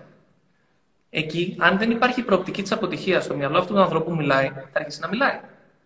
Ξέρει τι λέει. Δηλαδή, αν πεις σε κάποιον ότι τώρα σου φέρω εδώ ένα τζι, ένα λιχνάρι και θα βγει από μέσα ένα τζι, κάτω τρεις ευχές, ξέρει τι ευχές θα κάνει.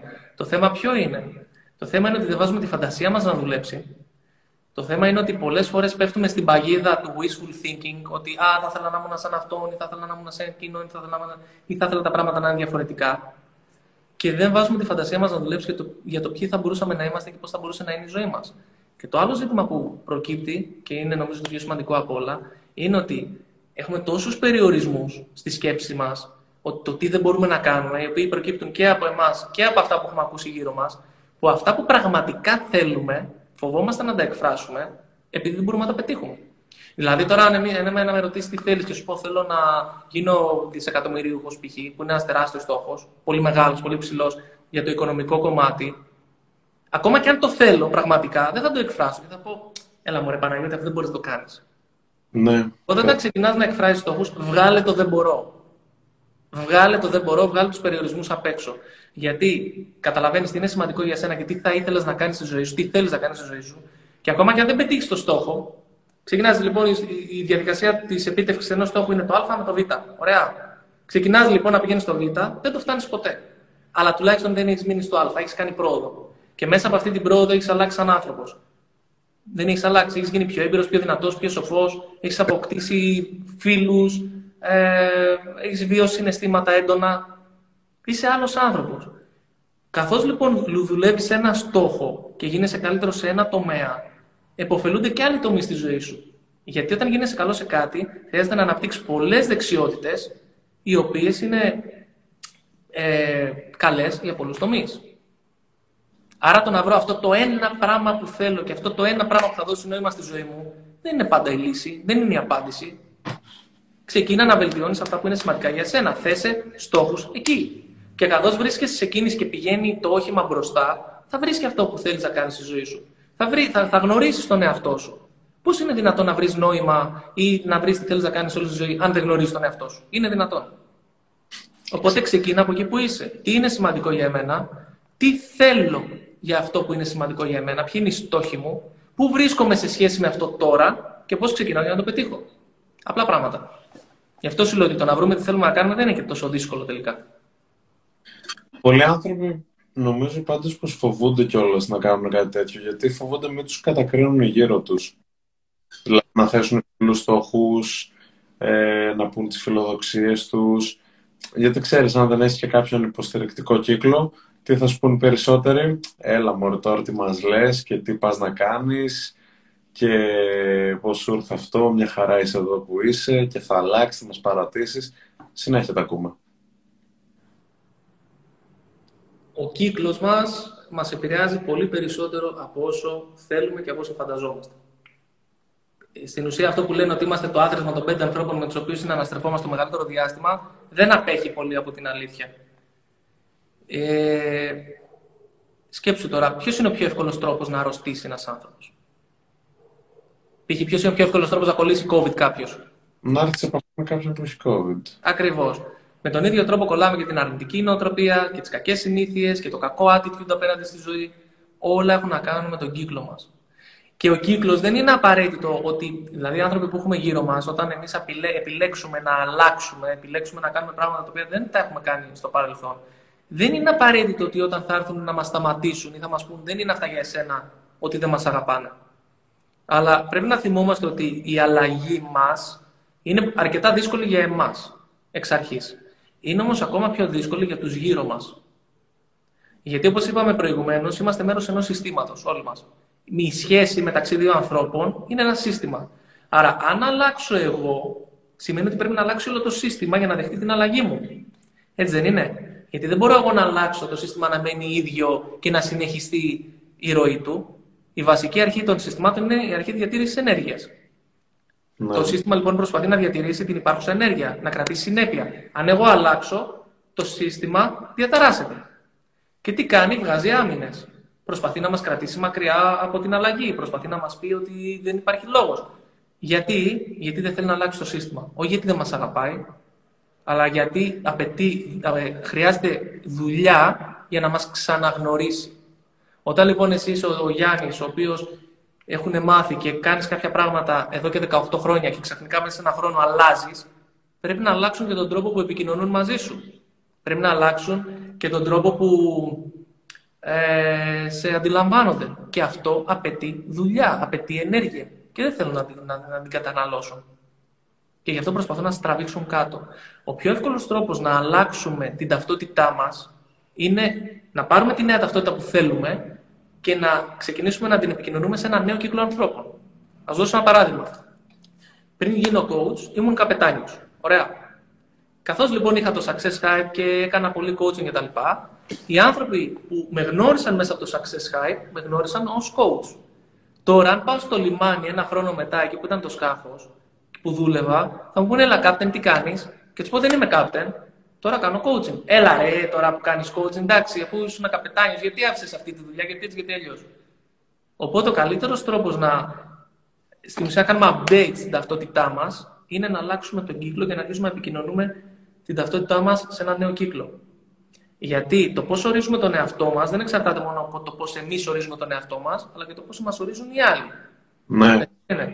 Άρα, στην ουσία, βάζουμε εμέσως τους άλλους να μας ορίζουν με τη νέα μας ταυτότητα. Αυτό θα της δώσει περισσότερη δύναμη και θα τη βοηθήσει να εγκατασταθεί πιο γρήγορα. Παναγιώτη, ένα από τα λάθη, φίλε, που, που έκανα και πιστεύω είναι ένα από τα μεγαλύτερα και δυστυχώς άργησα να το αλλάξω όταν ξεκίνησα να αλλάζω τον εαυτό μου, είναι ότι αρχικά βγήκα από το τοξικό κύκλο με τις παρέες στον οποίο βρισκόμουν και το δεύτερο λάθος που έκανα είναι ότι σύγκρινα τον εαυτό μου με το υψηλό επίπεδο που έχει φτάσει κάποιος σήμερα και δεν σύγκρινα τον εαυτό μου με αυτό που ήμουν εγώ χτες. Δηλαδή, για παράδειγμα, θα σύγκρινα τον εαυτό μου αν ήμουν σε ένα χάλια επίπεδο, ας πούμε, με σένα, στο πώς είσαι εσύ σήμερα, ενώ εσύ που να ξέρω εγώ πόση δουλειά έχεις βάλει από πίσω, πόσα χρόνια προσπαθείς, κατάλαβες. Mm-hmm. Ε, εκτός αυτού δεν ξέρεις τι συμβαίνει στην καθημερινότητά μου, διότι αυτό που βλέπεις στα social media είναι αυτό που θέλουμε εμείς να βγαίνει προς τα έξω. Αλλά, ναι, ξεκάθαρα. Άρα δεν ξέρεις εγώ τι κάνω στην καθημερινότητά μου. Μπορεί εγώ να ξυπνάω δώδεκα η ώρα το πρωί, να πίνω αλκοόλ κάθε μέρα, να κάνω, ξέρω εγώ, ναρκωτικά, να είμαι full δυστυχισμένος, να πάει η ζωή μου κατά διάολο, αλλά να βγαίνω μετά στο Instagram και να το παίζω ευτυχισμένος, επιτυχημένος κτλ. Δεν το ξέρεις. Άρα το να συγκρίνεις τον εαυτό σου με κάτι το οποίο βλέπεις στα social media και δεν έχεις ολόκληρη την εικόνα, είναι λάθος από μόνο του. Συγκρίνεις τα δικά σου τα low, γιατί συνήθως εκεί συγκρίνουμε τον εαυτό μας, όταν είμαστε πολύ χαμηλά, ναι, με τα high, με τα highlights κάποιου άλλου. Ξεκάθαρα, όχι, αυτό συμβαίνει. Ξεκάθαρα, φίλε. Ξεκάθαρα, ωραία. Ένα είναι αυτό. Ένα δεύτερο είναι ότι αυτό δεν ωφελεί πουθενά. Δεν ωφελεί κάπου το να συγκρίνεις τον εαυτό σου και να λες, άρα γάμο, αυτός είναι εκεί και εγώ είμαι εδώ. Γιατί έχετε διαφορετική πορεία, έχετε διαφορετικές ζωές, διαφορετικές προτιμήσεις και διαφορετικούς στόχους. Το πιο, θα πω, υγιές πράγμα που μπορεί να κάνει κάποιος όσον αφορά τη σύγκριση είναι να συγκρίνει το που βρίσκεται τώρα και το που βρισκόταν χθες. Αν είσαι σε καλύτερο σημείο από αυτό που ήσουν χθες, έχεις πετύχει. Εννοείται βέβαια, πρόσεξα να δεις, επειδή κακά τα ψέματα ζούμε και σε ένα σύγχρονο περιβάλλον, όλοι προσπαθούμε για το καλύτερο, προσπαθούμε να είμαστε καλοί επαγγελματίες και εκεί έξω υπάρχει ανταγωνισμός. Οπότε είναι λογικό να συγκρίνεις τον εαυτό σου με κάποιον ανταγωνιστή. Το θέμα λοιπόν είναι αυτό και πώς θα το διαχειριστείς. Δηλαδή, θα δεις τον ανταγωνισμό και να πεις: ωραία, γαμώτα αυτός γιατί το έχει κάνει και εγώ δεν το έχω κάνει, και γιατί αυτός έχει πετύχει και μπορεί να λέει ψέματα και μπορεί να έχει κλέψει ή να απατεώνας ή οτιδήποτε. Και ή να προσπαθείς να μειώσεις την επιτυχία του άλλου ή να νιώσεις εσύ χειρότερα με τον εαυτό σου, ενώ πολύ απλά θα μπορείς να πεις: αυτός έχει πετύχει κάτι το οποίο θα ήθελα να το πετύχω κι εγώ. Είναι πιο ψηλά από μένα. Πώς μπορώ να πάρω παράδειγμα ή να μάθω κάτι από αυτόν? Και έτσι λοιπόν ξεκινάει η διαδικασία της μοντελοποίησης. Όχι της αντιγραφής, της μοντελοποίησης. Τι έχει κάνει και έχει πετύχει και πώς μπορώ να το κάνω κι εγώ. Και γιατί ήθελα να τον ρωτήσω. Γιατί ήθελα να τον ρωτήσω και να μάθω από αυτόν, αν θέλει και αυτός να με βοηθήσει. Ναι, οπότε να συγκρίνω τον εαυτό μου με εκείνον, χωρίς να έχω δεδομένα. Και να, να, στην ουσία να υποτιμώ τον εαυτό μου και να μειώνω και την αυτοκτήτηση και την αυτοεκτίμησή μου, μόνο κακό μου κάνει. Ξεκινάμε να συγκρίνουμε τον εαυτό μας σήμερα με τον εαυτό μας χθες. Και στοχεύουμε σε βελτίωση. Στη βελτίωση. Ρωτάει εδώ ένας, ε, μια κοπέλα βασικά στο chat. Όταν δεν μας κάνουν κάποιες συμπεριφορές ανθρώπων και θέλουμε να τους απομακρύνουμε, πώς πρέπει να το περάσουμε χωρίς να παρεξηγήσουν? Και να το παρεξηγήσουν τι έγινε είναι η ερώτηση. Δεν μπορούμε να τους έχουμε όλους ευχαριστημένους. Τι να κάνουμε τώρα? Ε, νομίζω ο πιο σωστός τρόπος να επικοινωνήσουμε σε έναν άνθρωπο ότι θέλουμε να απομακρυνθούμε είναι να το πούμε. Ότι κοίταξε να δεις, υπάρχει μια συμπεριφορά την οποία την επαναλαμβάνεις, δεν μου αρέσει, δεν ε, είμαι ευχαριστημένος από τη μεταξύ μας σχέση και γι' αυτό το λόγο θέλω να κρατήσουμε μια απόσταση. Ούτε να κάνουμε ghosting, δηλαδή να εξαφανιστούμε και να μην απαντάμε σε μηνύματα, ούτε να βρίσουμε, ούτε όμως και να μείνουμε σε μια κατάσταση και σε μια σχέση η οποία δεν, μας, ε, δεν είναι αυτό που θέλουμε. Δεν μας εξυπηρετεί. Εδώ όμως, πρόσεξε, το γεγονός ότι δεν θέλεις να παρεξηγηθείς ή δεν θέλεις να τσουγκρίσεις τα αυγά, όπως λέμε, κάτι λέει για εσένα. Κάτι λέει. Τι θα συμβεί δηλαδή άμα τσουγκρίσεις τα αυγά? Και τι έγινε? Υπάρχει μήπως εδώ κάτι, δηλαδή ότι πρέπει να είμαι καλό παιδί για να τους έχω όλους ευχαριστημένους? Αυτό είναι κάτι το οποίο θα πρέπει σιγά σιγά να το δουλέψεις. Και σχετικά μας. Οπότε μη σε νοιάζει αν θα παρεξηγηθεί, επικοινώνεις αυτό που θέλεις, θέσαι τα όρια σου και από εκεί και πέρα το, το πώς θα ερμηνεύσει ή το πώς θα αντιδράσει αυτός ο άνθρωπος απέναντι σε αυτό που λες είναι δικό του πρόβλημα, ξεκάθαρα. Εσύ είσαι υπεύθυνη ή υπεύθυνος για τον εαυτό σου και αυτός είναι υπεύθυνος ή υπεύθυνη για τον εαυτό της. Και δεν γίνεται να έχουμε και μόλις μέλλον, έτσι. Ε, δεν γίνεται. Ειδικά. Ειδικά αν συγκρούνται οι αξίες μας. Οι στόχοι μας είναι εγώ θέλω να πάω Αθήνα και ο άλλος Θεσσαλονίκη. Αν είμαστε κάπως έτσι, προφανώς και κάπου κάποτε θα χωρίσουμε. Ακόμα, λέει, όταν είναι συγγενείς όμως, ακόμα και όταν είναι συγγενείς, απομακρύνεσαι. Δεν χρειάζεται να περνάς τόσο πολύ χρόνο. Ή τουλάχιστον αν δεν μπορείς να απομακρυνθείς, δηλαδή είναι, ζείτε στο ίδιο σπίτι οτιδήποτε, προσπάθησε να κρατήσεις μια απόσταση στα θέματα τα οποία συζητάτε. Δηλαδή δεν συζητάς με όλα για όλους. Είναι απλά πράγματα αυτά. Παναγιώτη, υπήρχαν λάθη που έκανες ε, στο... όταν ξεκίνησες το ταξίδι σου αυτό, στην αυτοβελτίωση? Σίγουρα υπήρχαν και σίγουρα υπάρχουν και θα συνεχίσουν να υπάρχουν. Το μεγαλύτερο λάθος που έκανα και βλέπω πολλοί κόσμος το κάνει και τώρα σιγά σιγά το, το συνειδητοποίησα τα τελευταί, τον τελευταίο χρόνο είναι ότι κάποια πράγματα τα οποία διάβαζα σε βιβλία ή άκουγας σε σεμινάρια δεν τέριαζαν σε εμένα. Δηλαδή όλα όσα διαβάζουμε ή όλα όσα βλέπουμε δεν ταιριάζουν αναγκαστικά σε εμάς. Π.χ. ξύπνα πέντε ώρα μα θέλεις να πετύχεις. Δεν είναι απαραίτητο ότι πρέπει να ξυπνάω πέντε ώρα αν θέλω να πετύχω. Μπορώ να ξυπνάω και εφτάμιση και πάλι να πετύχω. Ε, κάνει γυμναστική το πρωί. Μπορεί να μην με βολεύει εμένα αυτό, να με βολεύει να κάνω γυμναστική το απόγευμα. Τι θα κάνουμε τώρα? Δεν λειτουργούν όλα για όλους. Είναι σαν να βγάλεις αυτά τα γυαλιά και να μου πεις Γιάννη, ε, Παναγιώτη, ξέρεις κάτι? Ε, να σου πω Γιάννη μου, δεν βλέπω καλά και να μου πεις έλα, πάρε τα γυαλιά σου και φόρατα και... τα γυαλιά μου και φόρατα και τα βλέπεις. Το ότι αυτά τα γυαλιά σε βοηθούν εσένα να δεις καλύτερα δεν σημαίνει ότι θα βοηθήσουν και εμένα να δω καλύτερα. Άρα, Εκα... δοκιμάζουμε. Υπάρχει εδώ, υπάρχουν δύο αρχές. Υπάρχει το μία και το quick failure. Το μία είναι το massive imperfect action, δηλαδή δοκιμάζω γρήγορα κάτι και το δοκιμάζω σε μεγάλο βαθμό, δηλαδή βρίσκομαι σε δράση, χωρίς να περιμένω να είναι τέλεια η δράση, ατελής, μαζική ατελής δράση. Και δεύτερον, quick failure. Να δω τι δουλεύει και τι δεν δουλεύει. Απλά πράγματα. Και προχωράω παρακάτω. Π.χ. το να ξυπνάω πέντε ώρα, που το κάνει πάρα πολλοί κόσμος και δουλεύει για πάρα πολλοί κόσμο, για εμένα δεν δουλεύει. Εμένα μου αρέσει να ξυπνάω έξι και μισή με εφτά. Κάποιοι κάνουν, ας πούμε, meditation το βράδυ. Εμένα μου αρέσει να κάνω meditation το πρωί. Κάποιοι γράφουν ημερολόγιο πριν ξεκινήσουν την μέρα τους. Δεν λειτουργούν όλα για όλους. Αυτό είναι που θέλω να πω. Okay. Και έπεσα στο, στο λάθος, και το έκανα αυτό το λάθος πολλές φορές, ότι διάβαζα κάτι και το ακολουθούσα κατά γράμμα. Και μετά τι έκανα, έλεγα ρε γάμο, αυτό δεν δουλεύει για εμένα. Γιατί δεν δουλεύει, μήπως έχω κάποιο πρόβλημα? Και ένα χαρακτηριστικό παράδειγμα είναι αυτό με τις λίστες, με το πρόγραμμα.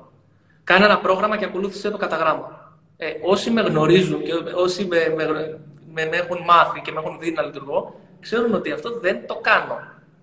Δεν το κάνω. Εγώ είμαι ελεύθερο πνεύμα. Εγώ θέλω να ξέρω ότι μέσα στην ημέρα μου έχω αυτά τα τρία, τρία tasks. Και άσε με να τα κάνω που το γουστάρω εγώ, θα τα κάνω.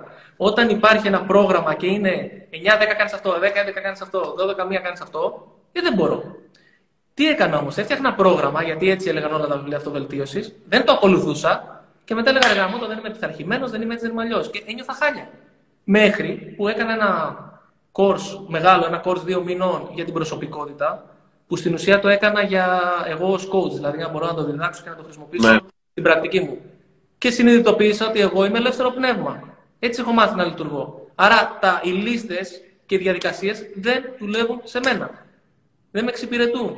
Και χρησιμοποίησα έναν άλλο τρόπο και πλέον είμαι μια χαρά και είμαι υπερβολικά παραγωγικός μες τη μέρα. Η γυναίκα μου, για παράδειγμα, η Εύη, είναι το ακριβώς αντίθετο. Θέλει να έχει λίστα, θέλει να έχει διαδικασία, θέλει να έχει δομή. Έτσι λοιπόν, υπάρχουν αμέτρητες, αμέτρητες συμβουλές εκεί έξω, στον τομέα της αυτοβελτίωσης. Εφαρμόστε αυτή που κάνει για εσάς. Δεν σημαίνει ότι ακούτε κάτι με το οποίο διαφωνείτε και είναι λάθος γενικά. Δεν είναι, μην χρησιμοποιούμε αυτό το διαδικό τρόπο σκέψης, το άσπρο μαύρο. Υπάρχουν και αποχρώσεις. Το ότι κάτι δεν δουλεύει για σένα, μπορεί να δουλεύει για κάποιον άλλον. Δοκιμάζουμε και κρίνουμε για τον εαυτό μας. Αυτό πολύ ωραία το πες. Δεν χρειάζεται να είμαστε απόλυτοι, ρε φίλε. Οι επιλογές υπάρχουν αμέτρητες, όπως είπαμε και προηγουμένως. Οπότε γιατί να είμαστε απόλυτοι ότι αυτό θα δουλέψει, ας πούμε. Δεν υπάρχει λόγος. Παναγιώτη, θέλω να σου κάνω μια τελευταία ερώτηση. Και αυτή είναι τι θα συμβούλευε στον εικοσάχρονο εαυτό σου. Να το πάμε λίγο πιο πίσω. Να το κάνουμε δεκαοκτώ. Το ε... δεκαοκτώ χρόνο. Κοίτα, ό,τι και να τον συμβούλευα δεν θα μ' άκουγε. Είναι η αλήθεια. Ξέροντάς τον δηλαδή ότι και να του έλεγα από το ένα αυτή θα έμπαινε, από το άλλο θα έβγαινε.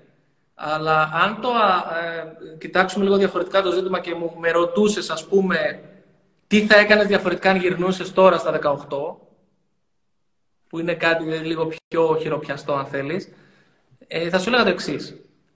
Νούμερο ένα, θα προσπαθούσα να γίνω πάρα πολύ καλός σε ένα πράγμα, σε ένα κομμάτι. Όπως ε, ε, έχω εστιάσει τώρα στο κομμάτι του coaching, θα προσπαθούσα να γίνω πάρα πολύ καλός σε ένα πράγμα. Δεύτερο είναι ότι θα εκπαίδευα τον εαυτό μου όσον αφορά τα οικονομικά μου. Γιατί δεν μας τα μαθαίνει κανένας και ό,τι λεφτά πέρασαν, πέρασαν από τα χέρια μου, τα χάλασα. Οπότε θα προσπαθούσα να, να εκπαιδευτώ όσον αφορά τα οικονομικά. Πώς να κάνω αποταμίευση, πώς να επενδύω, πώς να, ε, να μάθω να χαλάω λιγότερα λεφτά, να παρακολουθώ τα έσοδα, έξοδα κτλ. Το τρίτο θα ήταν να προσέχω πάντα τον κύκλο μου. Βασικό. Δηλαδή, το είπαμε και προηγουμένως, ο κύκλος μας καθορίζει σε τεράστιο βαθμό. Γιατί έχουμε μέσα μας τους νευρώνες καθρεπτισμού, οπότε στην ουσία τι γίνεται, όταν έχουμε ένα κύκλο, γινόμαστε ίδιοι. Γιατί, για να ανήκουμε σε αυτόν τον κύκλο. Είναι βασικά ένστικτα ανθρώπινα. Άρα θα του έλεγα να προσέχει πάρα πολύ τις παρέες του. Ή θα πρόσεχα πάρα πολύ τις παρέες μου. Θα εκπαιδευόμουν διαρκώς. Βιβλία, σεμινάρια, ταξίδια, συζητήσεις με ανθρώπους που έχουν πετύχει, που έχουν να μου δώσουν πολλά. Θα κυνηγούσα πάρα πολύ την εξέλιξή μου όπως το κάνω τώρα. Δηλαδή, όταν σκέφτομαι τι θα μπορούσα να έχω καταφέρει σήμερα, αν είχα ξεκινήσει αυτό το ταξίδι της αυτοβελτίωσης στα δεκαοκτώ, ούτε καν, ούτε καν περνάει από το μυαλό μου, πραγματικά. Δηλαδή, αυτό που έχεις ξεκινήσει στα δεκαοκτώ και είσαι τώρα δεκαεννιά και είσαι εδώ που είσαι, πραγματικά ποιος ξέρει τι μπορείς να καταφέρεις μέχρι τα τριάντα, τριάντα ένα, σαράντα, δεν έχει σημασία. Έχεις ε, αυτό που λέμε το head start, το έχεις κερδίσει. Οπότε θα ξεκινούσα κατευθείαν με την εξέλιξή μου, την αυτοβελτίωσή μου. Σίγουρα θα έκανα κάποιο πτυχίο. Δηλαδή θα προσπαθούσα να κάνω ένα βασικό πτυχίο τύπου οικονομικά, ψυχολογία, κάτι το οποίο θα μου φαινόταν χρήσιμο και στο μέλλον. Θα πρόσεχα πάρα πολύ το σώμα μου. Γιατί το σώμα, κακά τα ψέματα, το πρόσεχα και τότε, αλλά θα συνέχιζα να το κάνω, να πρόσεχα πάρα πολύ το σώμα μου και να κάνω ένα άθλημα. Και τέλος θα, θα έβρισκα οπωσδήποτε έναν άνθρωπο, όπως έχω βρει τώρα, ένα μέντορα, με τον οποίο μπορώ να μιλήσω, μπορώ να, μπορώ να τον συμβουλευτώ, μπορώ να του ζητήσω κάποια βοήθεια, έτσι ώστε στην ουσία να μην χρειάζεται να μαθαίνω από τα λάθη μου συνέχεια. Γιατί λένε, ας πούμε, οι έξυπνοι μαθαίνουν από τα λάθη τους. Οι σοφοί μαθαίνουν από τα λάθη των άλλων. Άρα, το, το πιο σοφό πράγμα που μπορούμε να κάνουμε είναι να έχουμε έναν άνθρωπο πιο καλό από εμάς δίπλα μας.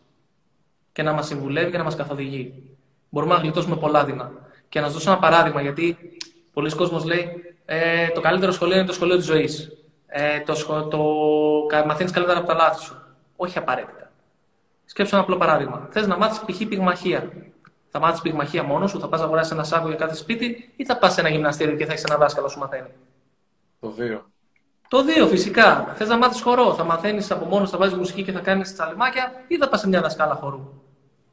Άρα, το να έχω έναν άνθρωπο δίπλα μου να με καθοδηγεί και να με βοηθήσει να πετύχω, θα το έκανα από τα δεκαοκτώ. Δεν το έκανα τότε. Το έκανα στα, είκοσι, στα είκοσι επτά που βρήκα τον Κωνσταντίνο. Και γενικά θα μάθα να ζητάω βοήθεια και να ψάχνω. Δεν ζητούσα βοήθεια και δεν ψαχνόμουν. Και ήταν πολύ κακό αυτό. Και αυτό που λέω, γιατί το quote δεν το ολοκλήρωσα, οι έξυπνοι μαθαίνουν από τα λάθη τους, οι σοφοί μαθαίνουν από τα λάθη των άλλων και οι χαζοί τα ξέρουν όλα. Οπότε τουλάχιστον θα προσπαθούσα να μην είμαι χαζός και θα ζητούσα βοήθεια. Αυτό ήθελα και εγώ πριν να σου το πω, ότι κάποιοι άνθρωποι φοβούνται να ζητήσουν βοήθεια, που είναι νομίζω πολύ μεγάλο λάθος. Γιατί σκέψεις πόσα προβλήματα μπορείς να λύσεις πόσο πιο εύκολα βασικά με τη βοήθεια των άλλων. Ακριβώς. Εσύ χαλάει το αυτοκίνητό σου, θα το πας σε μηχανικό, δεν ξεκινάς το σκαλείς μόνος. Θα πας σε έναν άνθρωπο που ξέρει. Εκεί έξω υπάρχουν όλων των ειδών τα επαγγέλματα που μπορούν να μας βοηθήσουν να, ζει, να ζούμε καλύτερα τη ζωή μας. Δηλαδή, γιατί να μην ζητάμε βοήθεια. Πρόσεξε τώρα.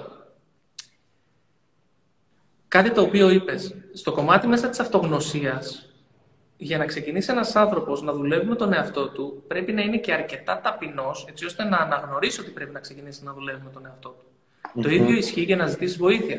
Πρέπει να είναι αρκετά ταπεινός για να ζητήσεις βοήθεια. Το αστείο της όλης υπόθεσης είναι ότι οι άνθρωποι είναι εξαιρετικά επιτυχημένοι. Ξέρω, καθηγητές σε μεγάλα πανεπιστήμια, ε, άνθρωποι που έχουν πετύχει στη, στη, στα οικονομικά τους, στη σχέση τους. Ε, αυτοί ζητάνε περισσότερα από όλους τους άλλους βοήθεια. Και αυτό είναι το οξύμορο. Δηλαδή, έχεις έναν άνθρωπο που δεν είναι ευχαριστημένος με τη ζωή του, ούτε με τα οικονομικά, ούτε με τα επαγγελματικά, ούτε με τίποτα, και αρνείται να ζητήσει βοήθεια. Γιατί λέει: ποιος θα με βοηθήσει, θα τα καταφέρω μόνος μου. Λέει, και έχει κάποιον ο οποίος έχει, έχει φτάσει στο, στο αποκορύφωμα της καριέρας του, της σχέσης του, της προσωπικής του εξέλιξης και συνεχίζει να ζητάει βοήθεια. Καταλαβαίνεις λοιπόν για ποιο λόγο αυτός ο άνθρωπος είναι εκεί. Mm. Είναι πολύ δύσκολο κάποιος να είναι τελείως αυτοδημιουργητός. Είναι εξαιρετικά δύσκολο. Αυτό που είχε πει ο Σερ Ισακ Νιούτον, ο, ο Νεύτωνας, έλεγε ότι μπορώ να δω μακριά επειδή πατάω πάνω σε ώμους γιγάντων. Αν δεν θέλω να πατήσω πάνω σε ώμους γιγάντων, δεν θα δω μακριά. Είναι λογικό. Χρησιμοποιήστε τις πηγές που υπάρχουν εκεί έξω. Ζητήστε βοήθεια. Κάντε coaching, κάντε ψυχοθεραπεία, κάντε σεμινάρια. Ζητήστε βοήθεια πάνω στα, στα επαγγελματικά σας, στις σχέσεις σας, στο άθλημα το οποίο κάνετε. Οτιδήποτε. Μάθετε να ζητάτε βοήθεια. Και αυτό είναι κάτι το οποίο εγώ δεν το έκανα μέχρι μια ηλικία. Οπότε θα ήθελα να το κάνω από, από τότε. Πολύ καλά. Χαίρομαι. Λοιπόν, Παναγιώτη, εγώ αυτά ήθελα να σε ρωτήσω. Δεν ξέρω από χρόνο πώς είσαι και αν. Ε... Αν θες μπορούμε να απαντήσουμε εξερωτήσεις του κοινού, αν έχεις και εσύ χρόνο.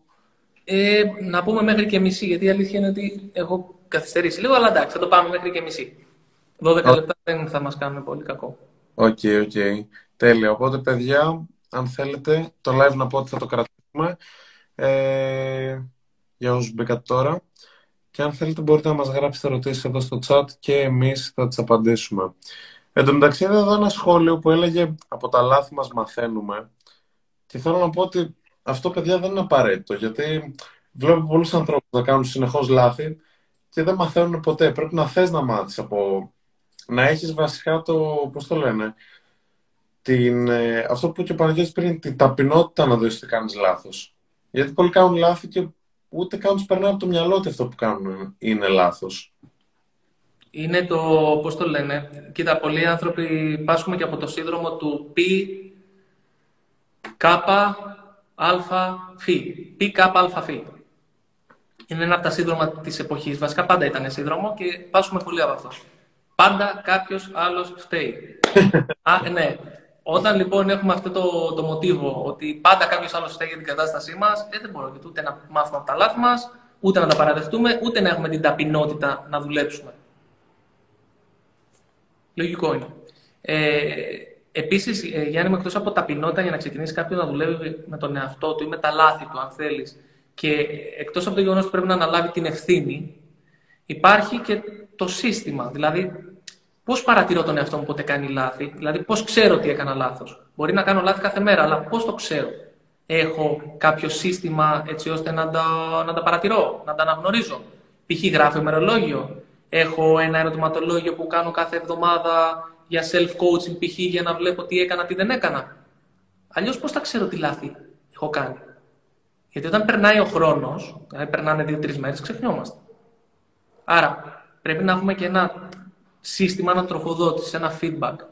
Γιατί κάνω λάθος, αν δεν πάρω το feedback και δεν δω τι έκανα λάθος και τι θα μπορούσα να κάνω καλύτερα, το πιο πιθανό είναι ότι θα το ξανακάνω. Λογικό, δεν είναι? Άρα, εκτός από ταπεινότητα και ευθύνη, χρειαζόμαστε και ένα σύστημα αυτοπαρατήρησης, αυτοστοχασμού, ανατροφοδότησης, πείτε το όπως θέλετε. Γιατί κάτι το οποίο δεν μπορείς να το μετρήσεις, δεν μπορείς και να το βελτιώσεις. Είναι κάτι αόριστο, είναι στο, στο σύμπαν υπάρχει. Το μετράς, το διαχειρίζεσαι, το βελτιώνεις. Αν δεν μετριέται, δεν βελτιώνεται.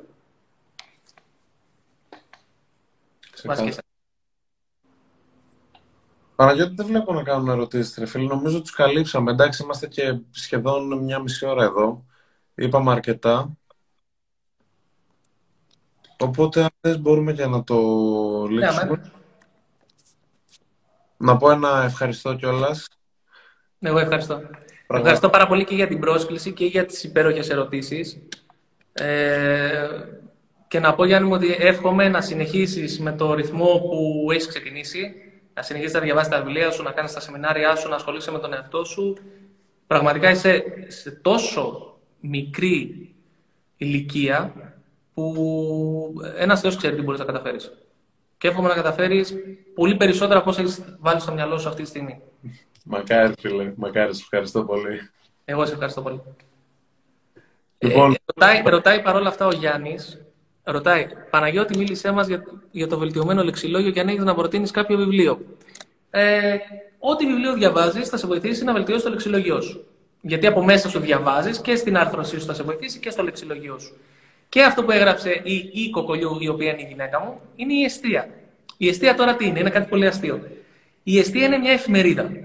Ωραία, μια εφημερίδα που μιλάει για πολιτικά. Την οποία ο δάσκαλός μου, ο Κωνσταντίνος, Ε, μου πρότεινε να διαβάζω για να βελτιώσω το λεξιλογιό μου. Γιατί οι αρθρογράφοι στην Εστία γράφουν στην καθαρεύουσα ακόμα, χρησιμοποιούν περισπωμένη, οξία κτλ. Οπότε διαβάζω κάθε πρωί δέκα λεπτά από αυτή την εφημερίδα και αυτό με έχει βοηθήσει και στην άρθρωση αλλά και στο λεξιλόγιο. Έχει εμπλουτιστεί το λεξιλόγιο μου δραματικά. Ε, οπότε δεν με νοιάζει τι γράφει, πραγματικά. Δηλαδή τα διαβάζω και μετά ξεχνάω. Τα διαβάζω απ' έξω. Και πραγματικά με έχει βοηθήσει υπερβολικά αυτό το, το, το θέμα. Εννοείται όμως ότι ό,τι βιβλίο διαβάζετε, είτε είναι ψυχολογίας, είτε είναι αυτοβελτίωσης, είτε είναι επικοινωνίας, επειδή περνάει από επιμέλεια αυτό το βιβλίο, το, δηλαδή το επιμελεί κάποιος ο οποίος έχει εμπλουτισμένο λεξιλόγιο, θα σας βοηθήσει εννοείται να, να τα καταφέρετε κι εσείς.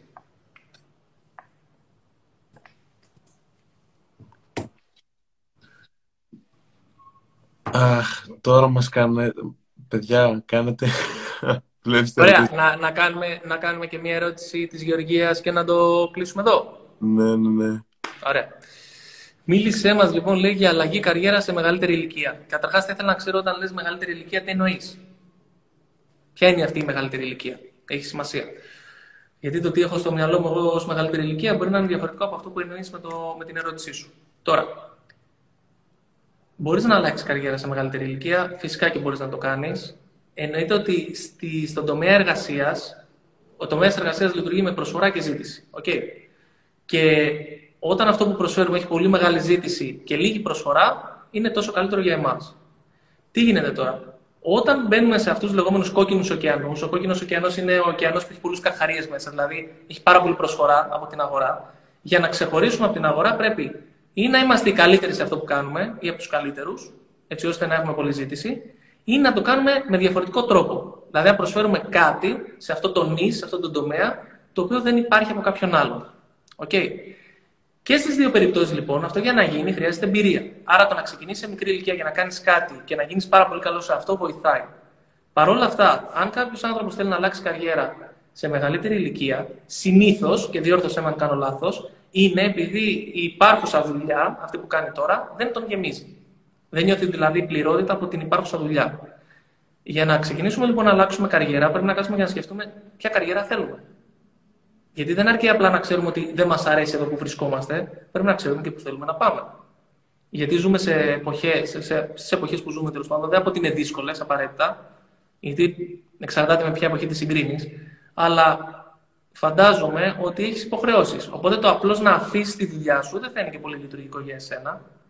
Ξεκαθάρισε λοιπόν, κάτσε και δες τι θα ήθελες να κάνεις, σε τι θα ήσουν καλή, που, ποιο επάγγελμα από αυτά τα οποία σου αρέσει να κάνεις και είσαι καλή, έχει ζήτηση και μπορεί να σε πληρώσει. Και ξεκίνα σιγά σιγά με baby steps να κάνεις αυτό το επάγγελμα. Όσον αφορά τον τομέα της καριέρας, εμένα μου αρέσει λίγο, όπως το κάνα κι εγώ, να το μαϊμουδεύουμε. Τι εννοώ να το μαϊμουδεύουμε? Δεν εννοώ να λέμε ψέματα. Πώς η μαϊμού όταν περνάει από κλαρί σε κλαρί, πρώτα θα πιάσει γερά το ένα κλαρί και μετά θα αφήσει το άλλο, για να μην πέσει το κενό. Το ίδιο να κάνουμε κι εμείς με τα επαγγελματικά μας. Δηλαδή, πατάμε γερά στα πόδια μας, στη νέα μας εργασία, βγάζουμε ένα ποσό το οποίο, με το οποίο εμείς μπορούμε να ζήσουμε και μετά αφήνουμε την προηγούμενη. Αυτό λοιπόν που θα σου πρότεινα είναι, ξεκαθάρισε τι καριέρα θέλεις να ακολουθήσεις, άμα θέλεις να αλλάξεις καριέρα. Αυτό είναι το νούμερο ένα. Δες τι δεξιότητες χρειάζεσαι για να είσαι καλή σε αυτή την εργασία. Τι πρέπει να μάθεις, πώς θα γίνεις καλή, τόσο στο τεχνικό κομμάτι, δηλαδή ποιες είναι οι γνώσεις πάνω στη δουλειά, όσο και στο κομμάτι των soft skills. Δηλαδή στην επικοινωνία, στη διαπραγμάτευση πωλήσεις, στην αυτοπεποίθηση, στην έκθεση. Μπορεί η νέα δουλειά λοιπόν, που θες να κάνεις να χρειάζεται κάποια αναβάθμιση και σε αυτές τις δεξιότητες. Βλέπουμε λοιπόν τεχνικές δεξιότητες, δεξιότητες soft skills και τι χρειαζόμαστε για να το καταφέρουμε. Και σιγά σιγά μετά, με baby steps, γιατί είναι πολύ μεγάλος ο στόχος του να αλλάξεις καριέρα, αρχίζεις να κάνεις αυτά τα baby steps, τα baby steps, τα baby steps και μέχρι να φτάσεις σε σημείο η δουλειά που θέλεις να κάνεις, η εργασία, η νέα καριέρα, να, μπορεί, να, να μπορείς να πληροφοριστείς μέσα από αυτήν, δεν αφήνεις την προηγούμενη. Και αυτό εννοείται ότι απαιτεί να βρεις ελεύθερο χρόνο μες την ημέρα για να τα κάνεις όλα αυτά. Δηλαδή να, να θυσιάσεις κάτι για να βρεις αυτόν τον ελεύθερο χρόνο και να τα καταφέρεις. Αυτό θα σου έλεγα. Εγώ στα είκοσι επτά άλλαξα, όχι στα είκοσι επτά, πιο μετά, στα, άλλαξα καριέρα, το έκανα με αυτόν τον τρόπο και μέχρι στιγμής όλα πάνε καλά. Από το να τα παρατούσα, ξέρεις, όλα και να... Θυμάμαι, θυμάμαι που ξαναβάσεις και story κάποια στιγμή που ήταν τελευταία σου μέρα σε ένα καράβι. Το ναι, θυμάμαι... σε σκα, σκάφος, εντάξει, έχει καράβι, αλλά οκ. Okay. Τρομακτικό, Γιάννη μου.